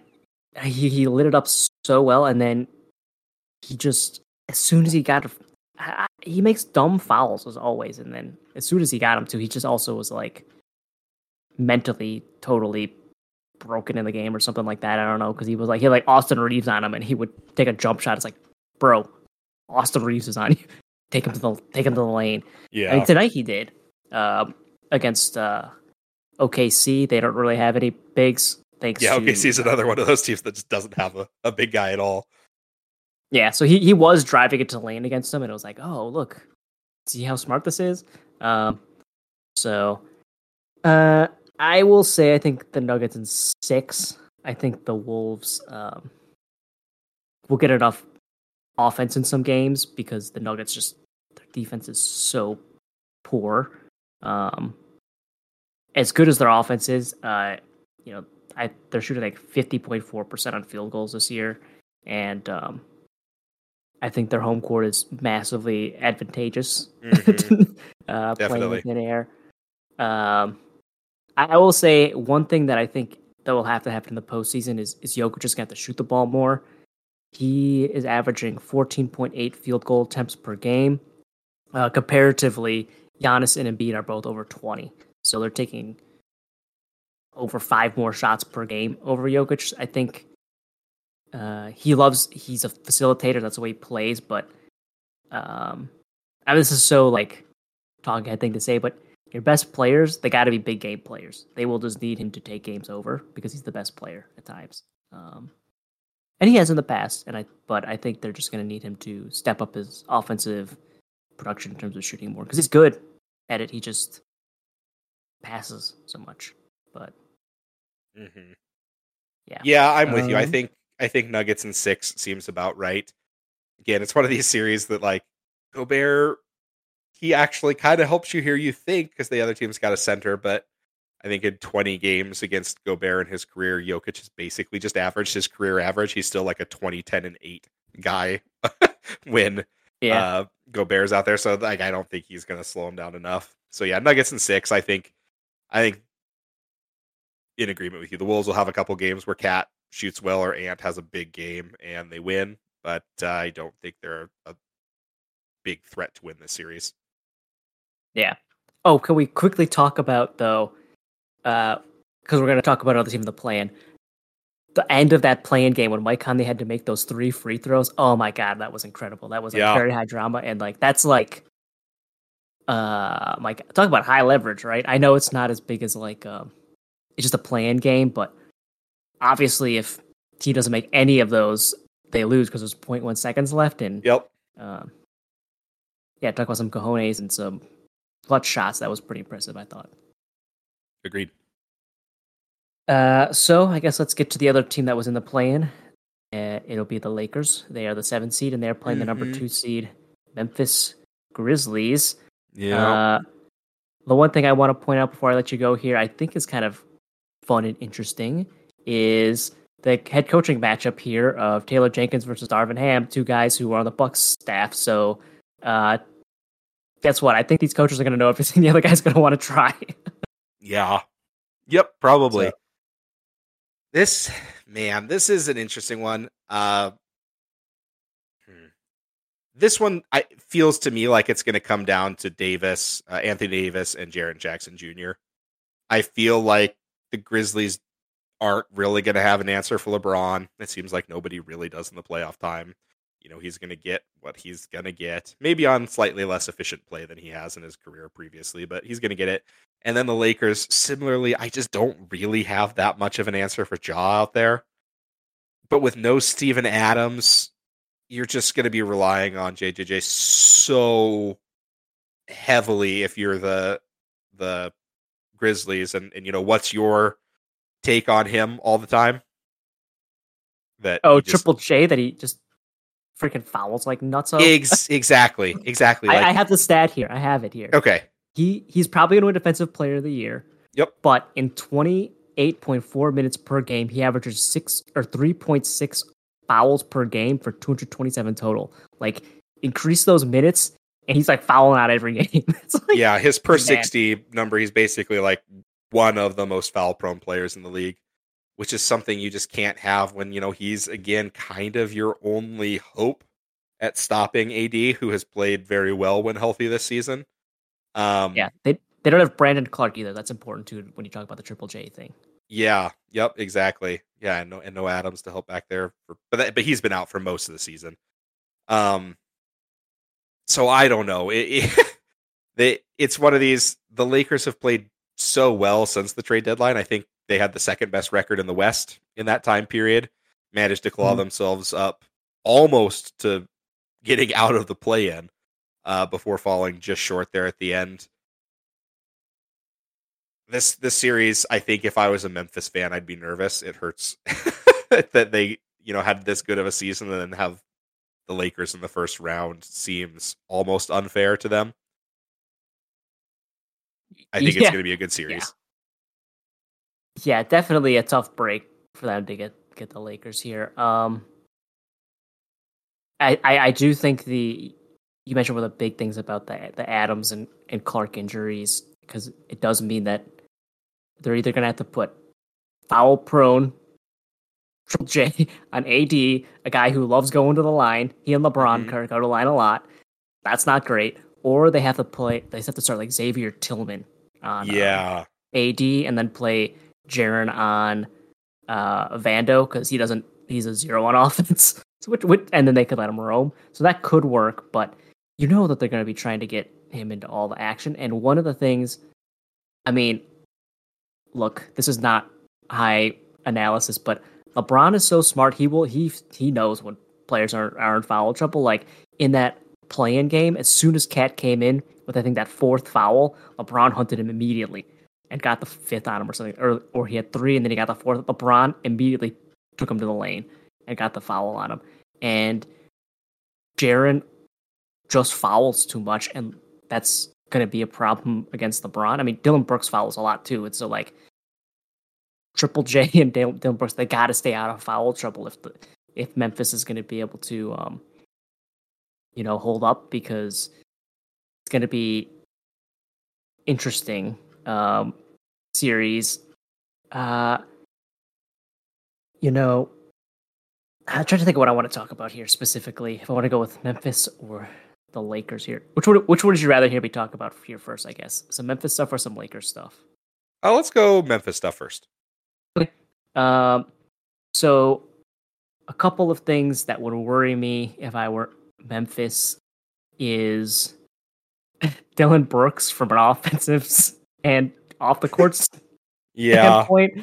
Like he will shoot them out of games, and they need him to like just not shoot the ball. But he sometimes he'll be like, "Guess what? I'm shooting taking- 25 times today. Yeah. like, why? I don't know. Because I decided to this morning. oh God!" And then I, I know he plays great defense and he, and he winds the players up, but he also toes. He gets pretty close to that line and crosses over it a lot of times too. And it's like, are they going to let him get away with that? Um, could be something to keep an eye on. And, and also, is him trying to be that guy just going to be? Is that going to make him? Yeah, want to try to be the man on offense? And it's like, please, Dillon Brooks, don't shoot the ball. Like, there's a reason we have um, Desmond Bane Bain, and Luke Kennard. Yeah, exactly. Yep. Like, uh, you know, Bane is at forty point eight, and Kennard is at fifty four percent since he got since the trade. So it's Mhm. like, please just let them shoot the threes and not you. But he just loves to chuck it up, and it's like, oh my god, man, please stop. Um, in general, their offense would concern me. Uh, they are fourth in transition on offense, but they're 16th in half court, so that really drops off. It reminds me of like I often point out, I often say this that I think about Memphis as a worse Bucks team because they tend to share a lot of characteristics with those Bud Bucks teams. Big shock, Taylor Jenkins, like I said, coached on Bud's team. Um, you know, they have the Triple J plays the Giannis Romer type. They've got the Steven Adams, Brook Lopez anchor type. You know, they um, fast in transition. They tend to not have great half court offenses. Uh, they just play. You know, I think they're. I think these teams are one and two in rebounding in the in the league, so they tend to play very similarly. I think. Mhm. But the big problem is that, of course, uh, Ja is a very good player. Giannis is the best player in the league. That's a pretty big difference. Um, Right. You know, Ja is a great player, but Giannis is already putting his stamp on being one of the best players ever. So, you know, obviously Ja's very young, but um, remains to be seen where he goes. I think the Lakers will go under a lot of screens on Ja and make him shoot threes, as teams tend to do a lot in the postseason because he's just not that good at it. He's pretty mediocre. And I think they will also try to put him into action a lot in terms of de- on his defense because he's also he kind of tricks you into thinking he's good at defense because he makes these amazing like uh was it last postseason he had that crazy two handed block of the backboard and it's like yes. he Yeah, looks like he's play. playing at freaking and, remember what and one hit the trampolines or whatever that's what it looks like job plays like sometimes it's crazy he's like yeah, slam hops ball. yeah, yeah, slam ball exactly. But yeah, he's just uh size wise, his discipline and and then Uh, he's just not very good at it. So I think those would be my concerns. Uh, as far as my positives for them would go, they're just a better team than the Lakers. Obviously, the, the that's what the records say. And uh, the biggest thing that plays in their favor is, I think, after is it game four? I think starting game four, games are every other day, Yes. and that's a huge advantage for Memphis, a young team versus the old aging Lakers team. So the Lakers will have to probably be up like two one before that starts. Um, otherwise, I think they're probably cooked because just the the rest, LeBron, you know, he saw ah, that hilarious quote to LeBron James of feet. just uh, what a what a funny quote to hear. To hear. Um, yeah, LeBron. he probably needs foot surgery cornball. though. Yeah, probably. Um, so he's he doesn't quite have the lift, and the more minutes he thought he was so tired at the end of that playing game too. He was toast. He was so gassed. I know they did overtime too, and that was another reason why he was just absolutely gassed. But uh, Darvin's gonna have to play him a lot of minutes, and uh, Yeah, he played 45, I think, in that game. Uh, season high, obviously, for him there. I mean, would game with overtime, but like, yeah, I mean, you're expecting your stars to play crazy minutes in the playoffs, and as Iron Man as LeBron has been, he has not played that many minutes in very many games this season to to know exactly how the the 38 year old body will hold up to it. right, if he was totally healthy, I mean, it would be a totally different story. Different but- argument, agreed. Yeah, but he hasn't been totally healthy since he landed in LA. So pretty much. Yeah, Yeah. So I, I that is that would be my if I were the Lakers, you know, that would be my big concern is how much does LeBron have in the tank for this series and how much can this team hold up when the series starts going uh deeper. I do think one thing that plays a lot in their favor I don't know if you know this, but they have white James Harden. Um, I was gonna say yeah the the Austin Reaves free throw situation here. Yeah, I, I did the math here, assuming I did it correctly. Um, since the beginning of March, he's averaging 6.8 free throw attempts per game, which would be tied for 14th with Devin in the league, uh, which is where Devin Booker is. And actually, I called him White James Harden. That's more than James Harden is averaging this. Yeah, this, and uh, his usage is way lower too. So we're talking like free throw percentage, like the, Yeah. the percent of times he's getting fouled when he has the ball is astronomical. I know it's it's crazy. He he he's he just knows how to do things to get fouls. Like he's just a smart player. And again, for guys like Triple J and Dillon Brooks, they gotta not foul Austin Reaves because they have three guys on that team that are looking to hunt fouls. Like Yep. LeBron, because of the way he plays, he goes the lane a lot. Guess what? If you're driving, you're getting fouled. AD gets fouled a lot too Mhm. and uh, Austin Reaves adding into that, like the Memphis has to be very careful on the uh, the foul um, front. Um, and you mentioned too their defense. You're right. Um,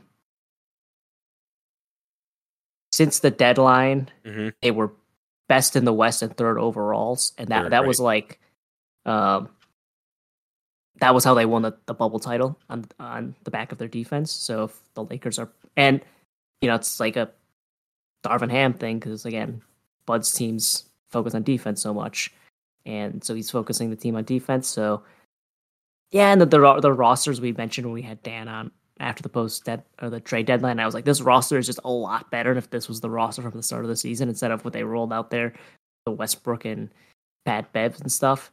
Like they would have been a top six seed pretty easily, I think Definitely. because the role guys are just so much better now. Um, I, I think one of their additions though is going to be a problem. Russell, he got cooked by Memphis last year when he was on uh, Minnesota, and it could happen again. So yeah, that is the interesting thing for them. They don't really have a good, you know, stopper for a, a guy like Ja out there. You know, they're a lot of their defense is team defense, and then just size and Mhm. rebounding uh, is where a lot of it's coming from. So you are still, you like you were saying, they're going to play under screens a lot out there on those pick and rolls, and they're going to have to just hope that Memphis doesn't have some of those abnormally high percentage shooting games off the bounce for Ja. I think just live with it and not let D'Lo get himself terribly out of position too many times a game. Yeah. Um, yeah. What What do you think on this one? I think I've I've picked first most of the time. So wh- what What do you think for series prediction? uh, I'll. I think Memphis in seven. Oh, okay. I'm I'm gonna just I hate myself for it, but I'm gonna say Lakers in six in this one. I think the big thing was one that you mentioned, but I, I saw a pretty interesting Reddit post uh, in in our NBA that somebody had been compiling data for playoffs, and it, it's one of these things where it's nice to have statistics that kind of match what we think we're seeing. It was something like playoff series over the last five or six years ha- have like four fewer possessions per game than regular season games do, and have fouls called at like a fifteen percent higher rate or something like that. Like it, it the game just slows down and get into the half court a lot more. There's less possessions per game. It's a lot more physical, and both of those things I think bring LA or, or an advantage for LA compared to Memphis. Um, we'll see. the The Grizzlies had a, some good playoff experience last year, you know, winning around and then getting to play Golden State that I think will help them. But I think I'm thinking Davis is the the player to watch and the player to win this series for the Lakers. Yeah, I also agree. He's probably the the, the key because if he goes off, I don't think Memphis really has much of an answer because it means then you got to stick Triple J at him, which, as we mentioned, is a could be an issue. Um, I think I would pick Triple J to foul out in three of the games. yeah, or at least at least be on the bench for important stretches in the third quarter. Uh, in some of them, you know what I mean.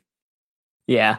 Um, and oh, what was the other thing I was gonna say about the? I forget. Uh, it wasn't that important about the like about this series as well, but um, yeah, I, I think uh, I think I think you picking the Lakers winning it a little bit earlier, I think is is right because I think, as I said, I think they'll have to win it sooner rather than later. I think if it goes seven, I think it plays really big into Memphis's hands. But um, yeah, gonna be interest an interesting series. Yeah, really unfortunate for Memphis to pick this one up. Especially, I think if they had had just one of Adams or Clarke, they'd be in such better shape. Um, but their their big man depth is hurt quite quite a bit here. Um, so, I guess it's time. I It's I tried to will it. I tried to will this into existence for the play-in, um, but You I got it. I will. I did. I did will it into existence, but I got it into a, a real regular series here of the number three Beam team, Sack, Beam team. the Kings, um, versus uh, ever heard of a number six seed? I you have to remind me how many rings they have. I don't think Klay Thompson points it out enough Oh my god. um, because it's the only response you can have when you're washed. Um, is to talk, talk about your past achievements. Um, so, um, it is the Warriors. So uh, now that I got that dig in here, um, why don't you take us off here? This is your team, so you're the one who's going to have to carry us, like as I did with the Bucks, and I listed off ten minutes of Bucks things here. So the the issue with the the you being able to list 10 minutes of bucks things and then me talking about the warriors is that you know we're talking wiggins is back in a limited role at least in game one. He's going to come off the bench maybe play 20 minutes or something like that and kind of work him back into the rotation. Let's assume by game three or whatever a week from now they've got him you know ba- basically back to where he was in the lineup 30 minutes a game starting that sort of thing the the Warriors top seven of you know Steph, Klay, Wiggins, Dre, Looney, DiVincenzo, Gary Payton the second.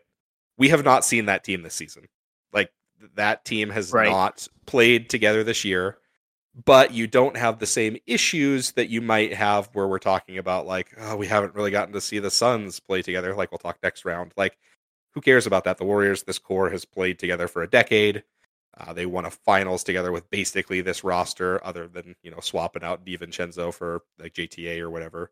Um, so you don't have those issues of like how are they going to play together? We know how they're going to play together. It's going to be great. Um so i i don't think that many of the warriors like advanced stats and stuff for the season are going to come into play that much. So i, I think this is going to be about the kings. They have the best offensive rating in the history of the nba this season uh driven by sabonis you know he like fox is the no i don't know i don't know if i can say fox or sabonis is the best player on their team they're both great uh, Fox is is the explosion there, but Sabonis kind of running things from that sort of point center spot is, is what makes the offense go. Uh, almost a, a Jokic light sort of thing with a much faster pace and shooters around him, that sort of thing. So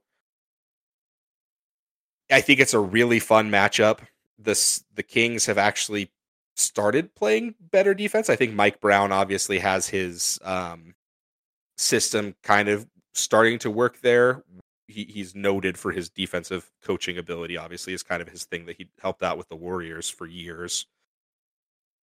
I think it's going to be a really, really, really fast paced series. Um, I mean, the the Warriors are the fastest team in the league. The Kings are top ten, I think, in terms of pace. There's going to be a lot of three shot my heart and my gut say the Warriors have to win the series. They can't have their their run in the West ended by the plucky first time making the playoff Sacramento Kings.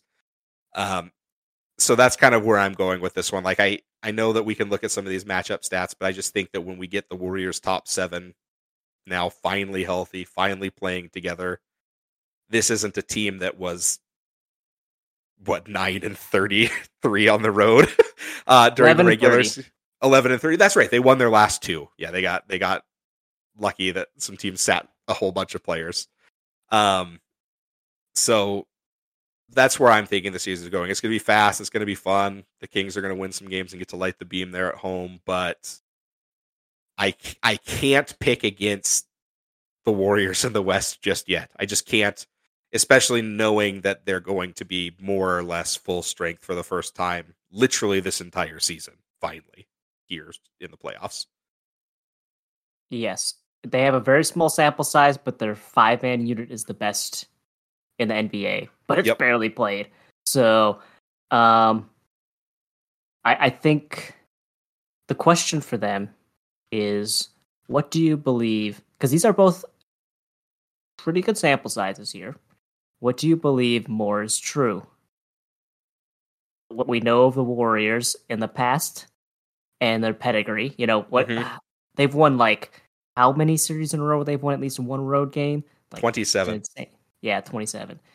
Or do we believe what we saw from this team for 82 games this season, which Mhm. was uh, a little alarming to put the definitely lightly.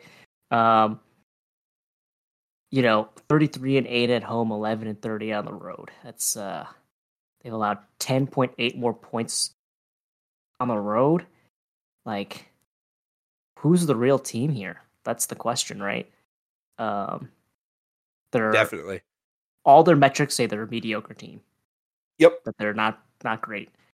But also uh they have Steph Curry and uh Klay has played a lot better. I made fun of him, but I mean he made 303 pointers this season. He's played a he actually defensively he is never going to be the guy he used to be. right Um, just too many lower body injuries. Offensively though, he's gotten his rhythm back, I think. Um yeah he shot his career average this year he made more three pointers than he ever has like he he more or less is pre-injury Klay on offense um like you said Yeah. defense not even close but that's what you in theory have andrew wiggins for instead now Right. But uh yeah, that's a big question for me about Mhm. well, they say he's going to be there be ready for game 1. But uh how many minutes can he play? How is he going to look? And uh right what has he been you know, I mean, obviously this is it, it's so unprecedented for some player to miss this much time for you know family related reasons. You know, obviously dealing with the health of his father, I believe they they kind of came out and announced like this isn't a case where like, oh, is Wiggins going to be okay bouncing back from the knee? How's his knee going to look? Like, I don't know. How is his head? You know, how is he kept in basketball shape over this time? And we won't really know the answer to those questions until we see him on the floor. Uh, so I'm, I'm, choosing to take the optimistic approach here uh, on on both of those. But yeah, we won't really know until we see him out there at game speed. Right, because they will need him. I guess this is a series where they could try to play Poole party because that's so bad defensively. Um, but the defense is gonna suck anyway. So this could oh, be yeah. Poole. I I saw something uh that like Jordan Poole uh, is a supremely talented offensive player. He's incredibly athletic in the like shifty like twitch speed sort of way. But I saw a joke that uh, basically he he managed to just take like the worst um traits from all of the other Warriors big three and add them to his repertoire. He has Steph's stupid turnovers, Klay's terrible shot making choices, and Draymond's um just like kind of of oh, arrogance oh, and yeah well no not a bunch of teammates but you know like that sort of like cocky-ish attitude uh. and it's like god that that describes jordan poole to a t like i love him most games, but man, there are some games like we we talked about the the late season game against the Wolves where we just watched Poole and and Draymond basically just throw that game away in the last couple minutes. And that's been the Warriors bugaboo their entire run dating back to 2013 when we first saw Steph and Klay together. These guys turn the ball over way more than any non-Boston Celtics contender we've ever seen. um, uh, and that's been the case this season as well. You can't be doing that against a team that plays like the Kings because the Kings don't have a good defense, but but boy, if they can force some turnovers and get easy buckets in transition and and really get the pace of play and get their shooters going, that's how you keep them in games and keep them in the series for sure.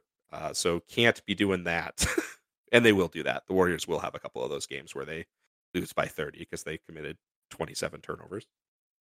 Yeah, well, you didn't even mention my favorite Jordan Poole game of the year, which was I something I'd never seen in my life before. I'm not sure I'll ever see again, which is somebody getting their own teammate ejected because of how stupid of a play they made. Oh man, this yeah, the Steph one? ejection is like because yeah, he threw his mouthpiece, which again is an automatic ejection in the NBA uh, and should be. It's gross. You can't be having your saliva hit fans. Uh, but yeah, that's hilarious. Like that Steph got so angry at Jordan Poole that he got himself ejected from a basketball game, and with good reason. And and I love that that Poole was there. I think Poole hit the like clutch shot at the end of that game actually to kind of ice game. it. Yep. So so it it's fun. These I I'm glad that they won a title last year so that I can kind of just enjoy the run forever without any stress because they are kind of hilarious and fun to watch still. Um, yeah. They uh, they're a, they're a weird team these in the twilight years. Like you said, Klay needs to shut up and stop. Like he's he's he played so well this season that like I can't remember that many terrible games that he had, but it felt like every terrible game he had this season he was showing his ring count to some Memphis Grizzly or Phoenix Suns player. And I was like, dude, just just stop. You're not you're not MJ or yeah. Kobe. Like, you know what I mean? Like come on. Ah, it's my it's my one Klay gripe that you're right. That that that's obnoxious. Stop that. Yeah. Um. Well, I guess uh, I guess maybe I guess maybe asking my I was asking about should they trade Poole but that's more of an off-season question, I guess. Yeah. Um, but I feel like we've talked so, enough about the Warriors. We haven't talked enough about the Kings because the Kings earned the three seed here for yes. a reason. They're fun. Uh, if they weren't playing the Warriors, I would be cheering almost as hard for them as I would be cheering for Golden State in the first round. Uh, I I obviously was very wrong on my preseason predictions for them, but really jumped on the Beam Team bandwagon very early this season. They are just a fun, fun basketball team to watch. Murray uh, set the you know rookie record for most three pointers made in a season. We already talked about Sabonis basically playing this weird point center position that really just unlocked the offense. De'Aaron Fox is one of the most exciting guards in the in the league. Like he's had a couple crazy games at, down the stretch this season. Um, He's gonna win Clutch Player of the Year. he, yeah, yes, for sure. So like the Kings are a very good basketball team. Like this isn't a fluky team that you know lucked their way into the three seed in a bad Western Conference. You know that they are legit. They've they've earned this three seed. I am very excited to watch them play in the series as well.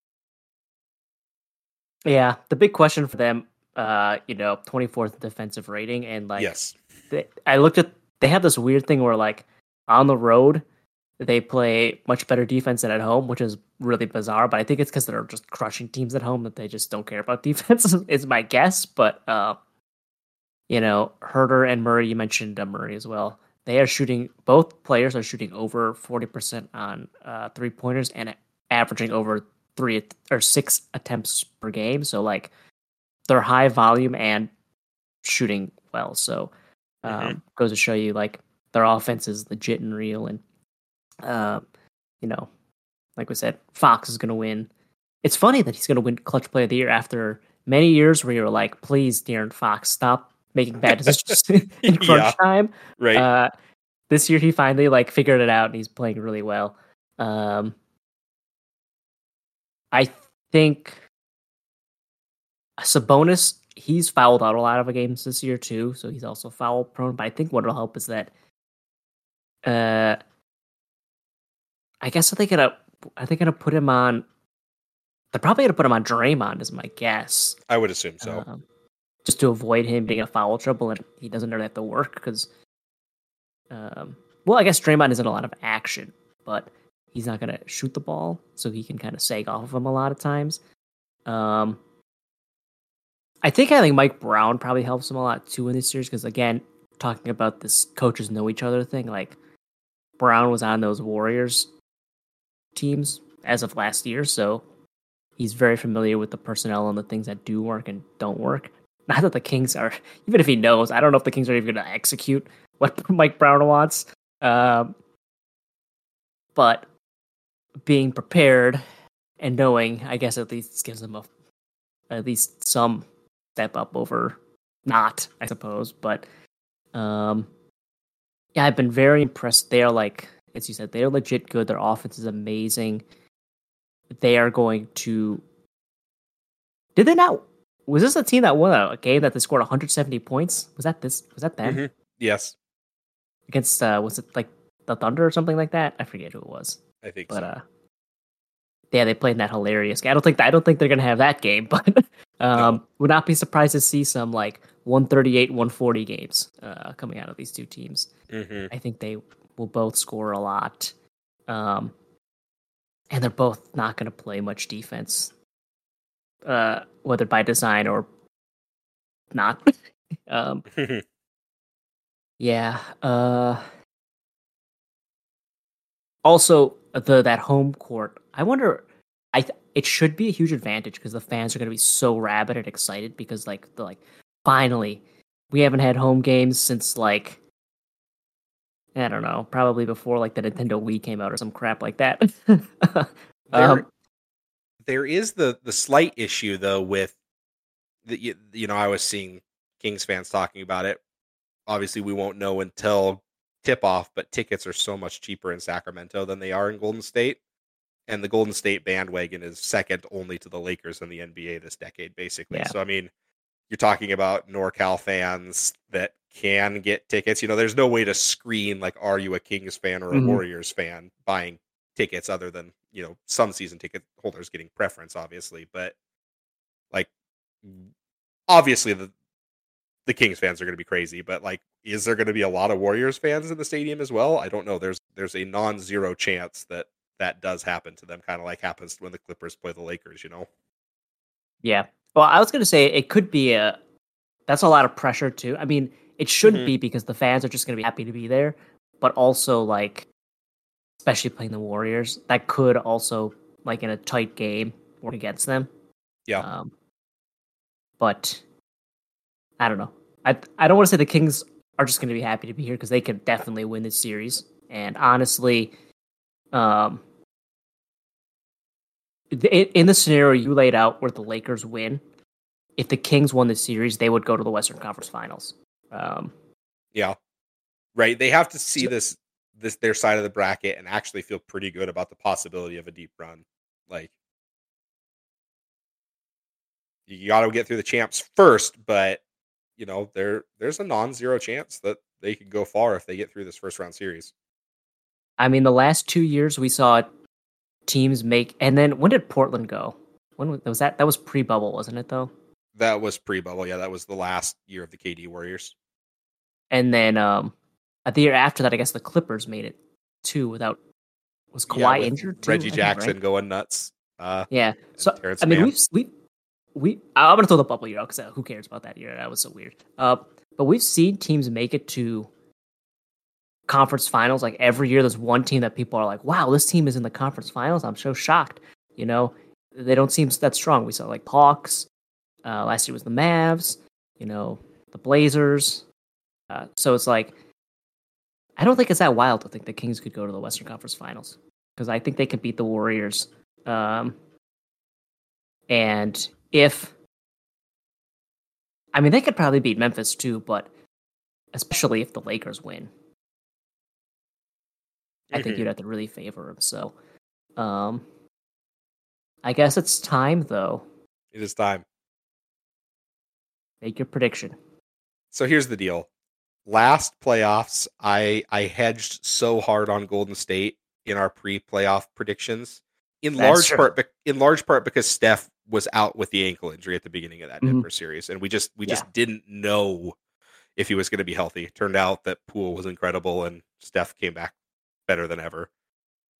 I just I can't bring myself to pick against the Warriors until I have been shown that I should pick against the Warriors. Is kind of where I'm at. So I will say Dubs in six. Uh, I will take them in 7 Mhm. So, um, I really, really want to take the Kings because, like I said, I I think the path is there for them to make a deep run, but I am concerned greatly by the lack of playoff experience. De- Like, definitely, it's a difference thing in for sure. playoff experiences. I, I- Sabonis has played in some play. I think some played in some playoffs with the the Pacers, but um, But he gets swept in the first round every time. That's not much experience.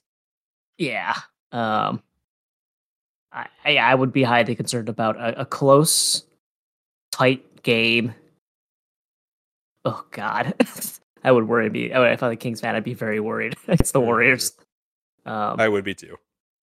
So, um, I guess, man, this is a series too. We're coming up here that really fell off for. Got here. yeah, got But, uh, ruined by the injury. Yep. yeah, number four Suns, number five Clips. Um, I guess the big thing to point out is it's tough to replace Paul George's uh, production. He averaged twenty three point eight points per game.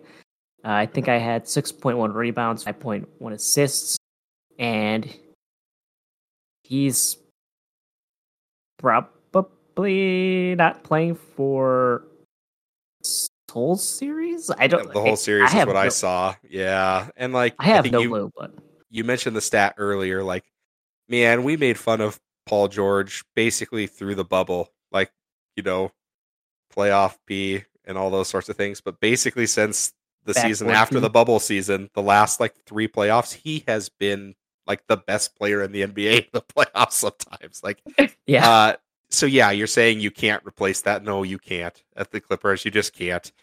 Uh, they've they've had a good run of having good team depth uh, for many years here, and just keep having one of these guys be hurt when it comes playoff time. Even Russ has been playing pretty well down the stretch for them, but it's just oh, they'll need it- him. Yep. they'll need him. It just it, it just can't possibly be enough. You can't say I'm replacing Paul George with the corpse of Eric Gordon and gonna beat the Suns here.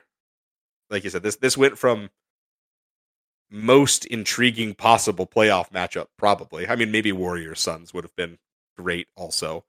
Uh to I just don't know how I can pick the Clippers without Paul George. Yeah, as because the the problem for the Clippers is as great as Kawhi has been since January first, his uh, shooting splits are 52, 46, and 90, which is insane. Jeez. And he's averaging 26.7 points per game. They need him to not only produce that on offense, they need him to get the uh, Kevin Durant, yeah. octopus arms out. Yeah, and, and be also play like amazing defense. They need so much from him in the series, which look, can Kawhi do it? Do I believe he's gonna play amazing? Yes, because uh I've always brought this up, man. I was such a big believer in uh no, actually something I forgot to address early that I want to say up up front. On the last podcast, I was like, what was the most um what series has been the most influential or whatever, or most significant playoff series in the past ten years? The one I forgot was when Zaza stepped under Kawhi and injured him because that led to all that stupid uh landing area stuff, Yeah. but also that was the one that got Kawhi out of San Antonio, basically kicked off all this other crap. But like, man, I was such a big believer in him, and I always have And He's so good. Like, when he is on the game, he probably is the best player in the league because he can do everything. Um, but they just need too much from him. Um, Russell Westbrook will have to play really well. Um, and like we said, they're going to need him. His postseason performances are not always the most Not uh, great. Yeah. uh yes confidence inspiring i i do think the one thing they can try it's it's it's going to be harder without pg they can try to run like that five out lineup and just try to shoot tons of threes and try to win games um which they've done in the past you know play batum at center Mhm. uh and then four shooters and uh maybe right, and hope that maybe if Bones is, is soft enough that you're not really punished by that. yeah, maybe Bones isn't trying to fight Plumlee. maybe he can go off or something like that. But uh, yeah, I mean, it's just gonna be very hard for them to compete if they were fully healthy. Um, and PG were here. This, as as you said, this would be such an interesting and fascinating matchup to watch those two wings go up against because that's like the weakest spot of the Suns is KD is their only good wing player. Everybody else kind of sucks, so or is mediocre. So that would be really interesting, but um, yeah, really Yeah. bad break for the Clippers because this could have been, especially now that Kawhi looks healthy. This could have been a year where they made a run, but it doesn't. Right. This could have been a Western Conference Finals type matchup in the first round. You know what I mean? Like in terms of intensity Yeah. and talent on the floor. And instead, I don't know. You're gonna get Suns in five or six probably, and just wish that we had gotten it again. And the poor Clippers are gonna be left with this huge what if era here. Yeah, yeah. I, I guess we can do. Um, I guess we'll end up being doing Clippers postmortem after the finals because we'll have to Yeah. talk about 'em probably. But um, yeah, unfortunate for them. I do. Um, yeah, I, I don't know. I, I, I'm trying to be positive here for him. It's just very it's very tough to look and have a positive thing. I, I guess the thing is that could Kawhi be the best player in this series and be better than KD? Yes, I mean, Yeah. we we've seen it. Um, so I I believe he can do it, but um, Yeah, and it helps them that the Suns aren't super deep. Like not only just at the wing spot, like you're saying, but this isn't a team that's running eight, nine guys deep, so they're not no, necessarily hurt from a like we're gonna get in trouble like the Timberwolves get in trouble getting gas in the fourth quarters of these games at least. But for them to have any chance, you're gonna need, like you said, Kawhi to be superhuman. You're gonna need Russ to play very well, and you're probably gonna need someone like Norm Powell to Yep. just really step up and play above his, you know, typical stats uh, for a full seven game series to to have much hope. I think. yeah. I mean, one positive for them is who do you think is going to play better in this series, Zubac or Ayton? I think I know who the. I think I would pick Zubac, right? I mean, Yeah, probably. I mean, it's so hard because the Suns had their run to the finals uh, the year they lost to the Bucks, and up until the finals, you would have said that Ayton was kind of the guy that got them there. like obviously they had all the other pieces too, but he played very, very well in that mm-hmm. playoff run. And we really haven't seen that Ayton since that playoff run. You know, he he wasn't the only re- he was a large portion of the reason for their playoff fizzle last year. And, you know, KD I think fixes a lot of ills, but how much do you trust a team that loses a home playoff game 7 by 40 ever again? Will always kind of be the question with the Suns. Um I don't have that sort of competitive question for the Clippers despite health issues. Yeah. Do you know what? Uh, here's a crazy statistic. Do you know what KD's record is this season when he's played? I don't know Oh boy. How give me a give me the total number of games KD's played. It's like Uh, 45-ish maybe? 47. oh, well, that was a good guess. 47, he's 35 and 12. Oh, wow. Damn, that was good. It's uh, these 34 and 13. yeah, wow. That I mean that sounds right. He's he's been incredible when he's been on the floor. Uh both in Brooklyn when they started the season quite well despite Kyrie's nonsense and then you know here in Phoenix as well. yeah, what I think they're like, are they only like eight or 11 or something? They haven't won that many games with him, and the competition has not been that great, but um, yeah, they've been good. Uh, I think the biggest question for them is can you, on the fly, put together a team like this and make it to the and win? It's like that's hard. It's hard. Uh, I know people say like KD fits in. He's like such an easy superstar to play with because like his game is going to mesh with Booker's so well, but uh, that's it's still just really hard to do. And, and as you, as we point out too, they just obliterated their wing depth. They basically have nobody behind him. Um, that used to be one of their team's strengths, and now it's a total weakness because um, they used to have Johnson, Bridges, uh, and Crowder, and then the guys they still have on their roster. But now it's basically they have KD and those other guys who used to be like the fourth best wing, is now has to be the second best guy, and it's like, oh, um, Yep. and should we just get to the elephant in the room for them too? Is Chris Paul going to be good? And is Chris Paul what what evidence do we have that he's going to stay healthy? None. Right? Yeah, I mean, I mean, it the, just the, Doesn't the- happen. the smart bet is to say no.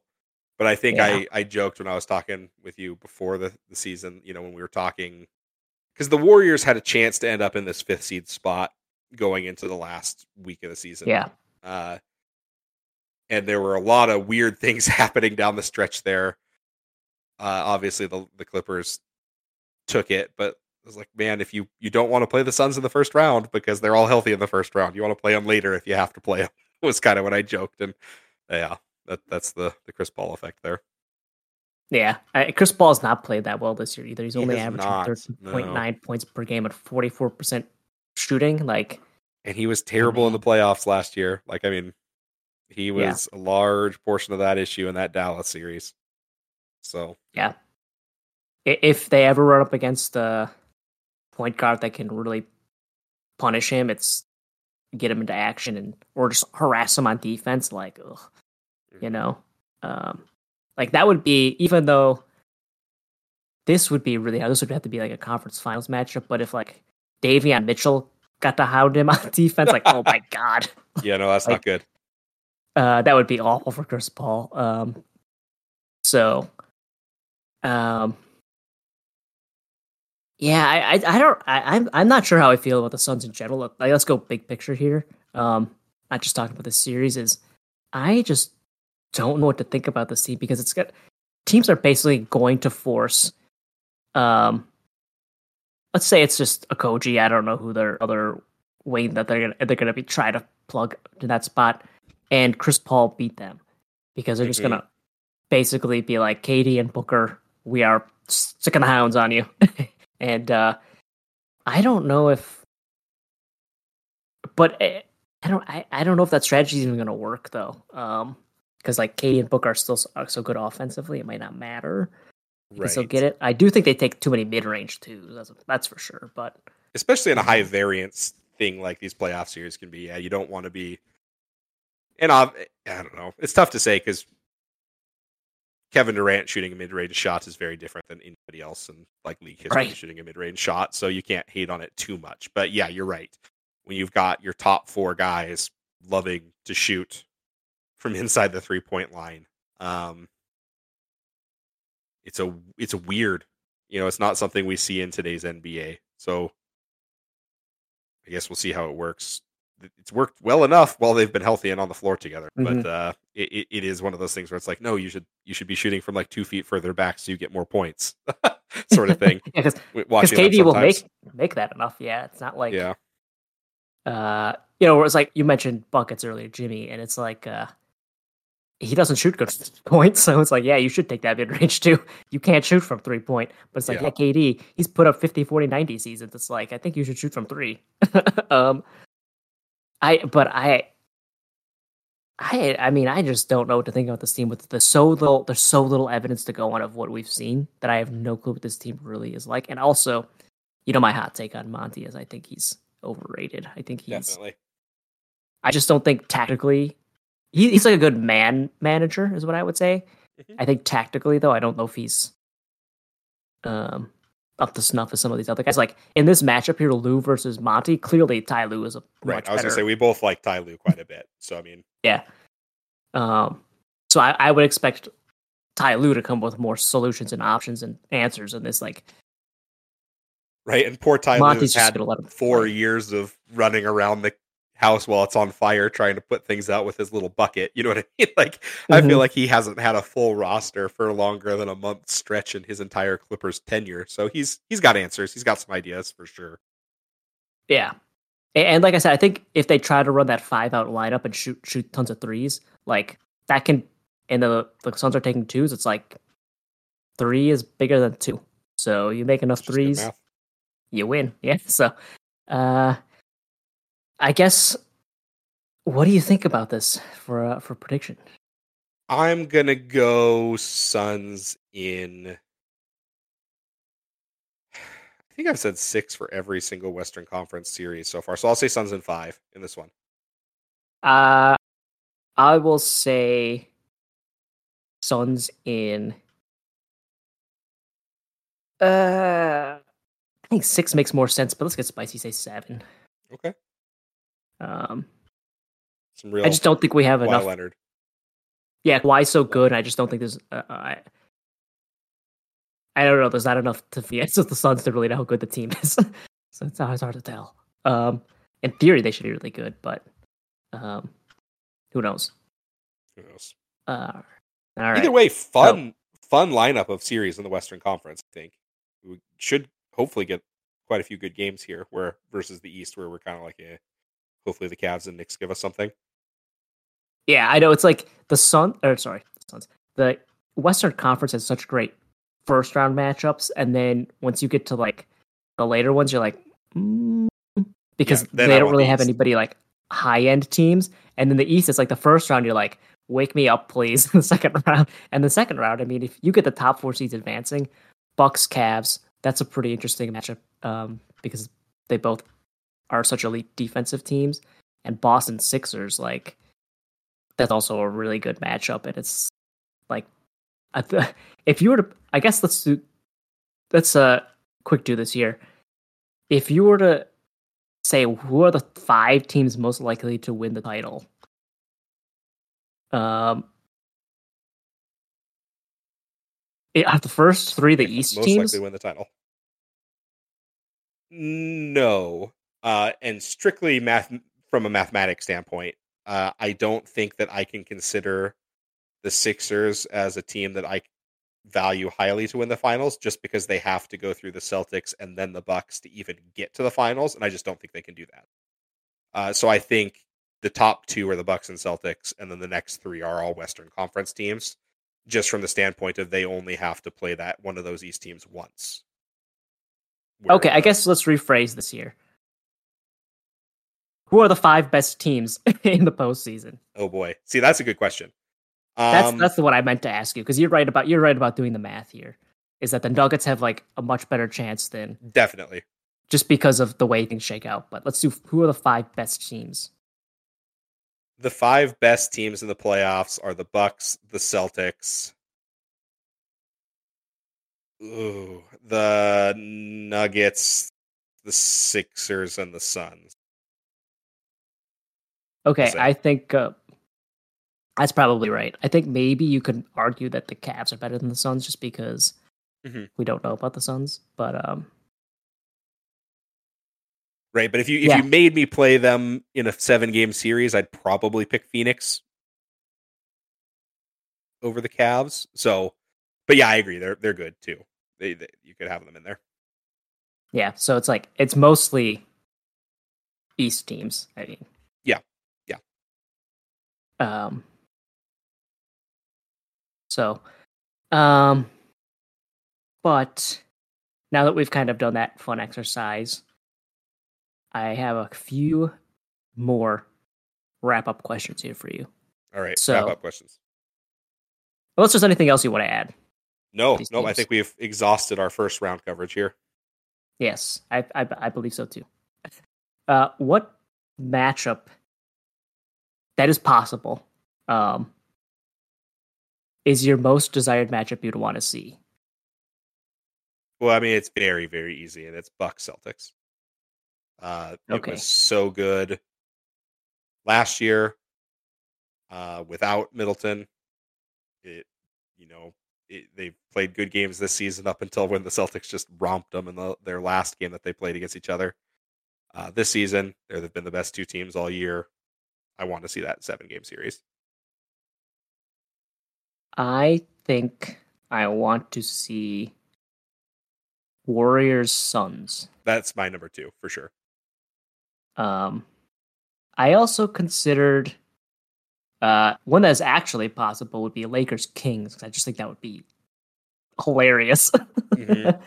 like having we would get to rewatch the rigged series over and over and over. I was again. gonna say justice for 2003 there. Hopefully, yeah, that would be why. Um, just from the a lot of the off court stuff is why that one would be really fun.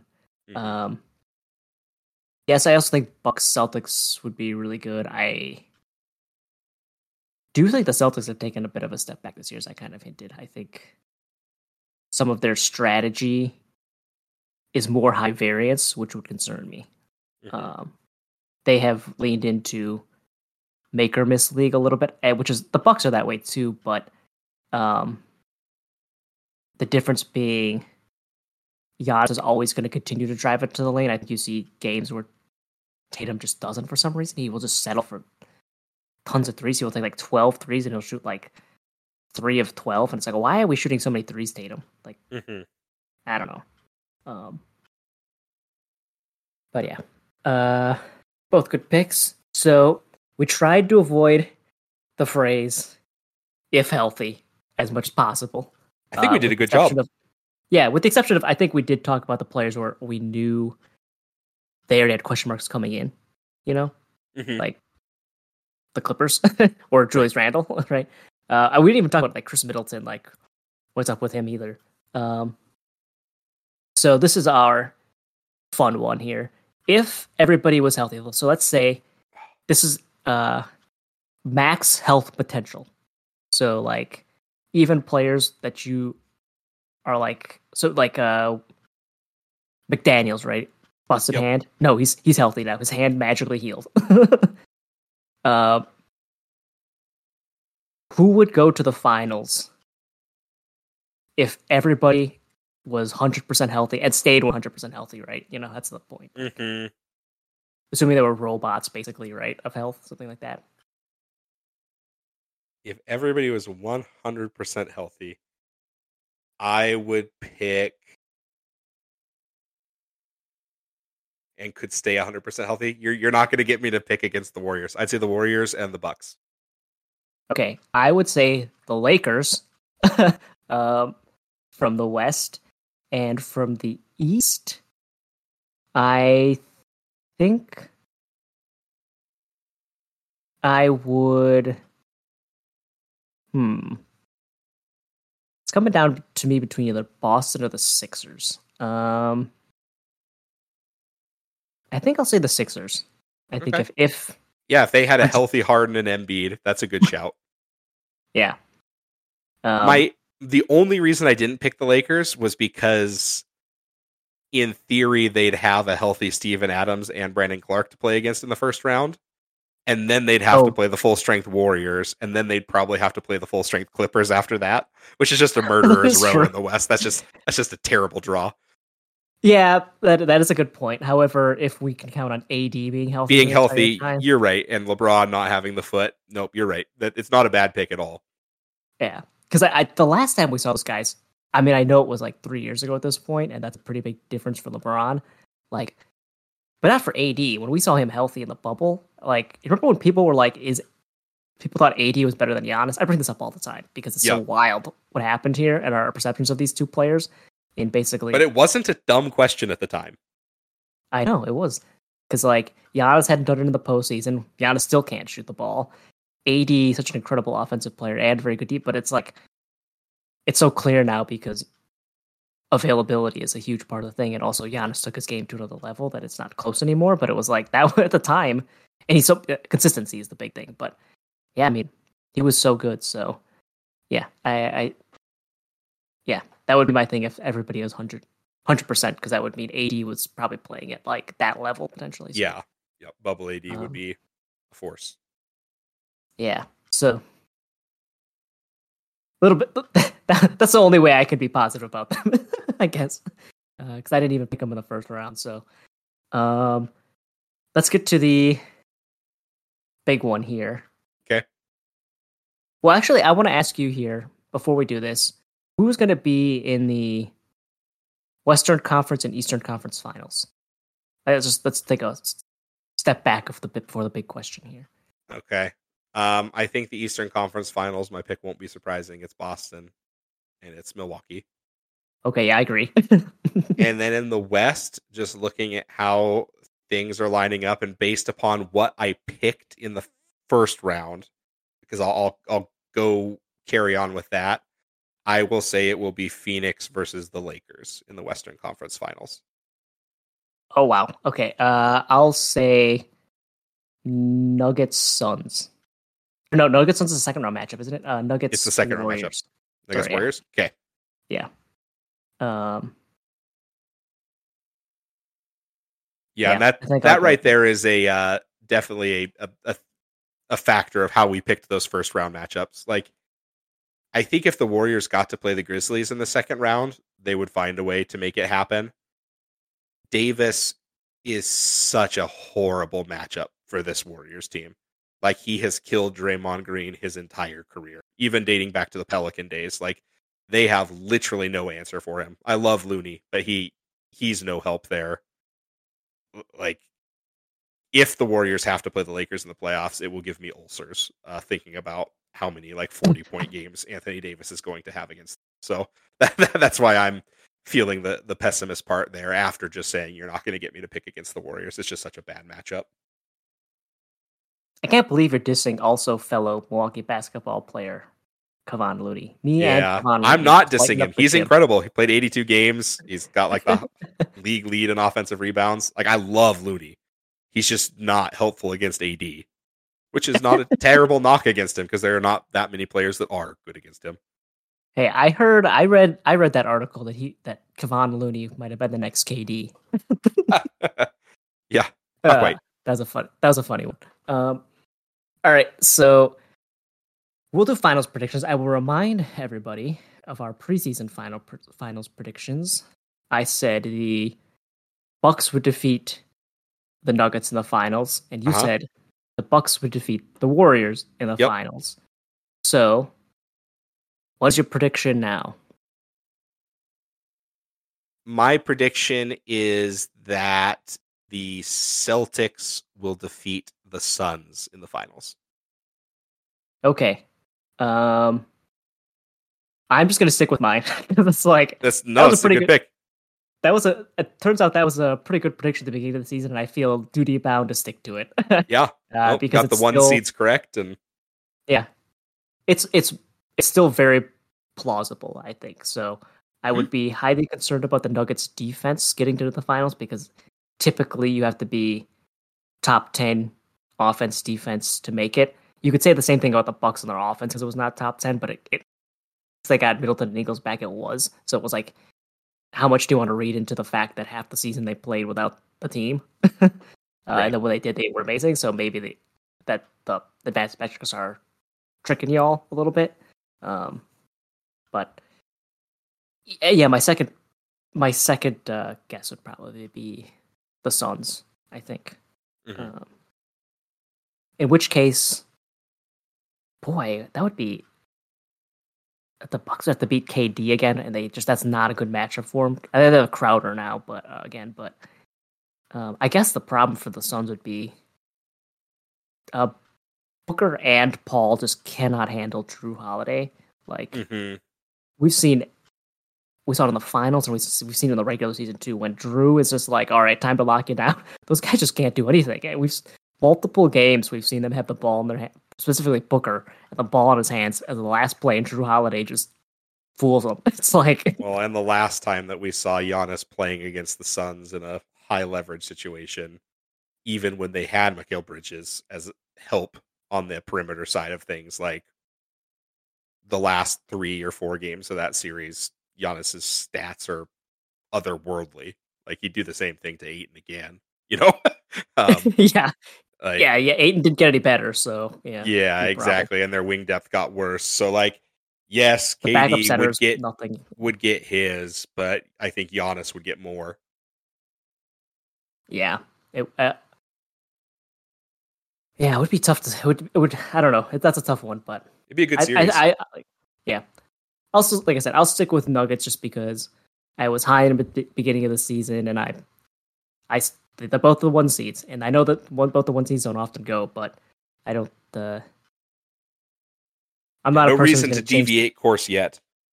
Exactly. Yeah. They. Ha- there's nothing that has really made me think like, oh boy, this definitely can't happen. So I picked it. Uh, it's still a good good pick, so I'll, I'll just stick with it because I think uh, I still, yeah, like I said, I think it's worth sticking with it. So um, that will be what I say. Is there anything else you would like to add here? Um, I don't think so. Other than you know, we're recording the Saturday night late into the hours of Saturday, right before the playoffs, or Friday night. Sorry, right before the playoffs start. And oh, it is Saturday always- yeah, not quite for me yet. Uh, as you know, this is one of the best times of year. I love NBA playoffs. Uh, sometimes it feels like it goes a little long, but I love it. Uh, so I'm very excited to be watching quality basketball every night for a few weeks here, or a few months, basically.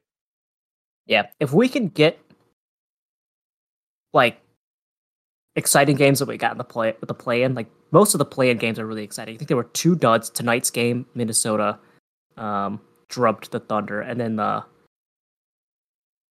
uh there was the one earlier one too. Was it the Hawks game? I think that was was that the one that was not competitive. Yeah, the Hawks pulled away in the fourth, so it wasn't super tight at the end. Yeah, but for the most part, they've even if even the terribly played Minnesota Lakers game, which was just uh, not well played, Had its moments Was of close entertainment for us. Yeah, exactly. Yeah. Um, so yeah, if, if uh, this portends what's to happen, um, should be fun times. I'm looking forward to it. Um, I imagine we will be back before the finals.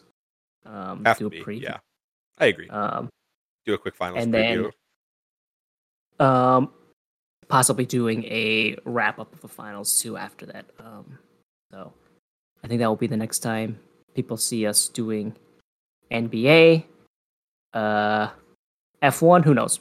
What's gonna happen? Whatever happens, right? right. They're on break right now, anyway, so they don't race for like another week, I think. So, hmm um, not sure when that's gonna happen, but we will see everybody on the next sports ball one, and uh, I guess also say, uh, I think both of us would say thanks for the feedback on the seminar episode of Tardy Takes. Yeah, absolutely. Been been nice to hear a lot of kind words and some fun suggestions for future episodes. We appreciate it. Yeah, and special shout out to Chad and John for being so excited they uh, said they're going to be on a future episode. Perfect. Can't wait to talk to him. Yeah, so uh, we will see everybody at the NBA Finals. Well, not at the NBA Finals. That would be sweet.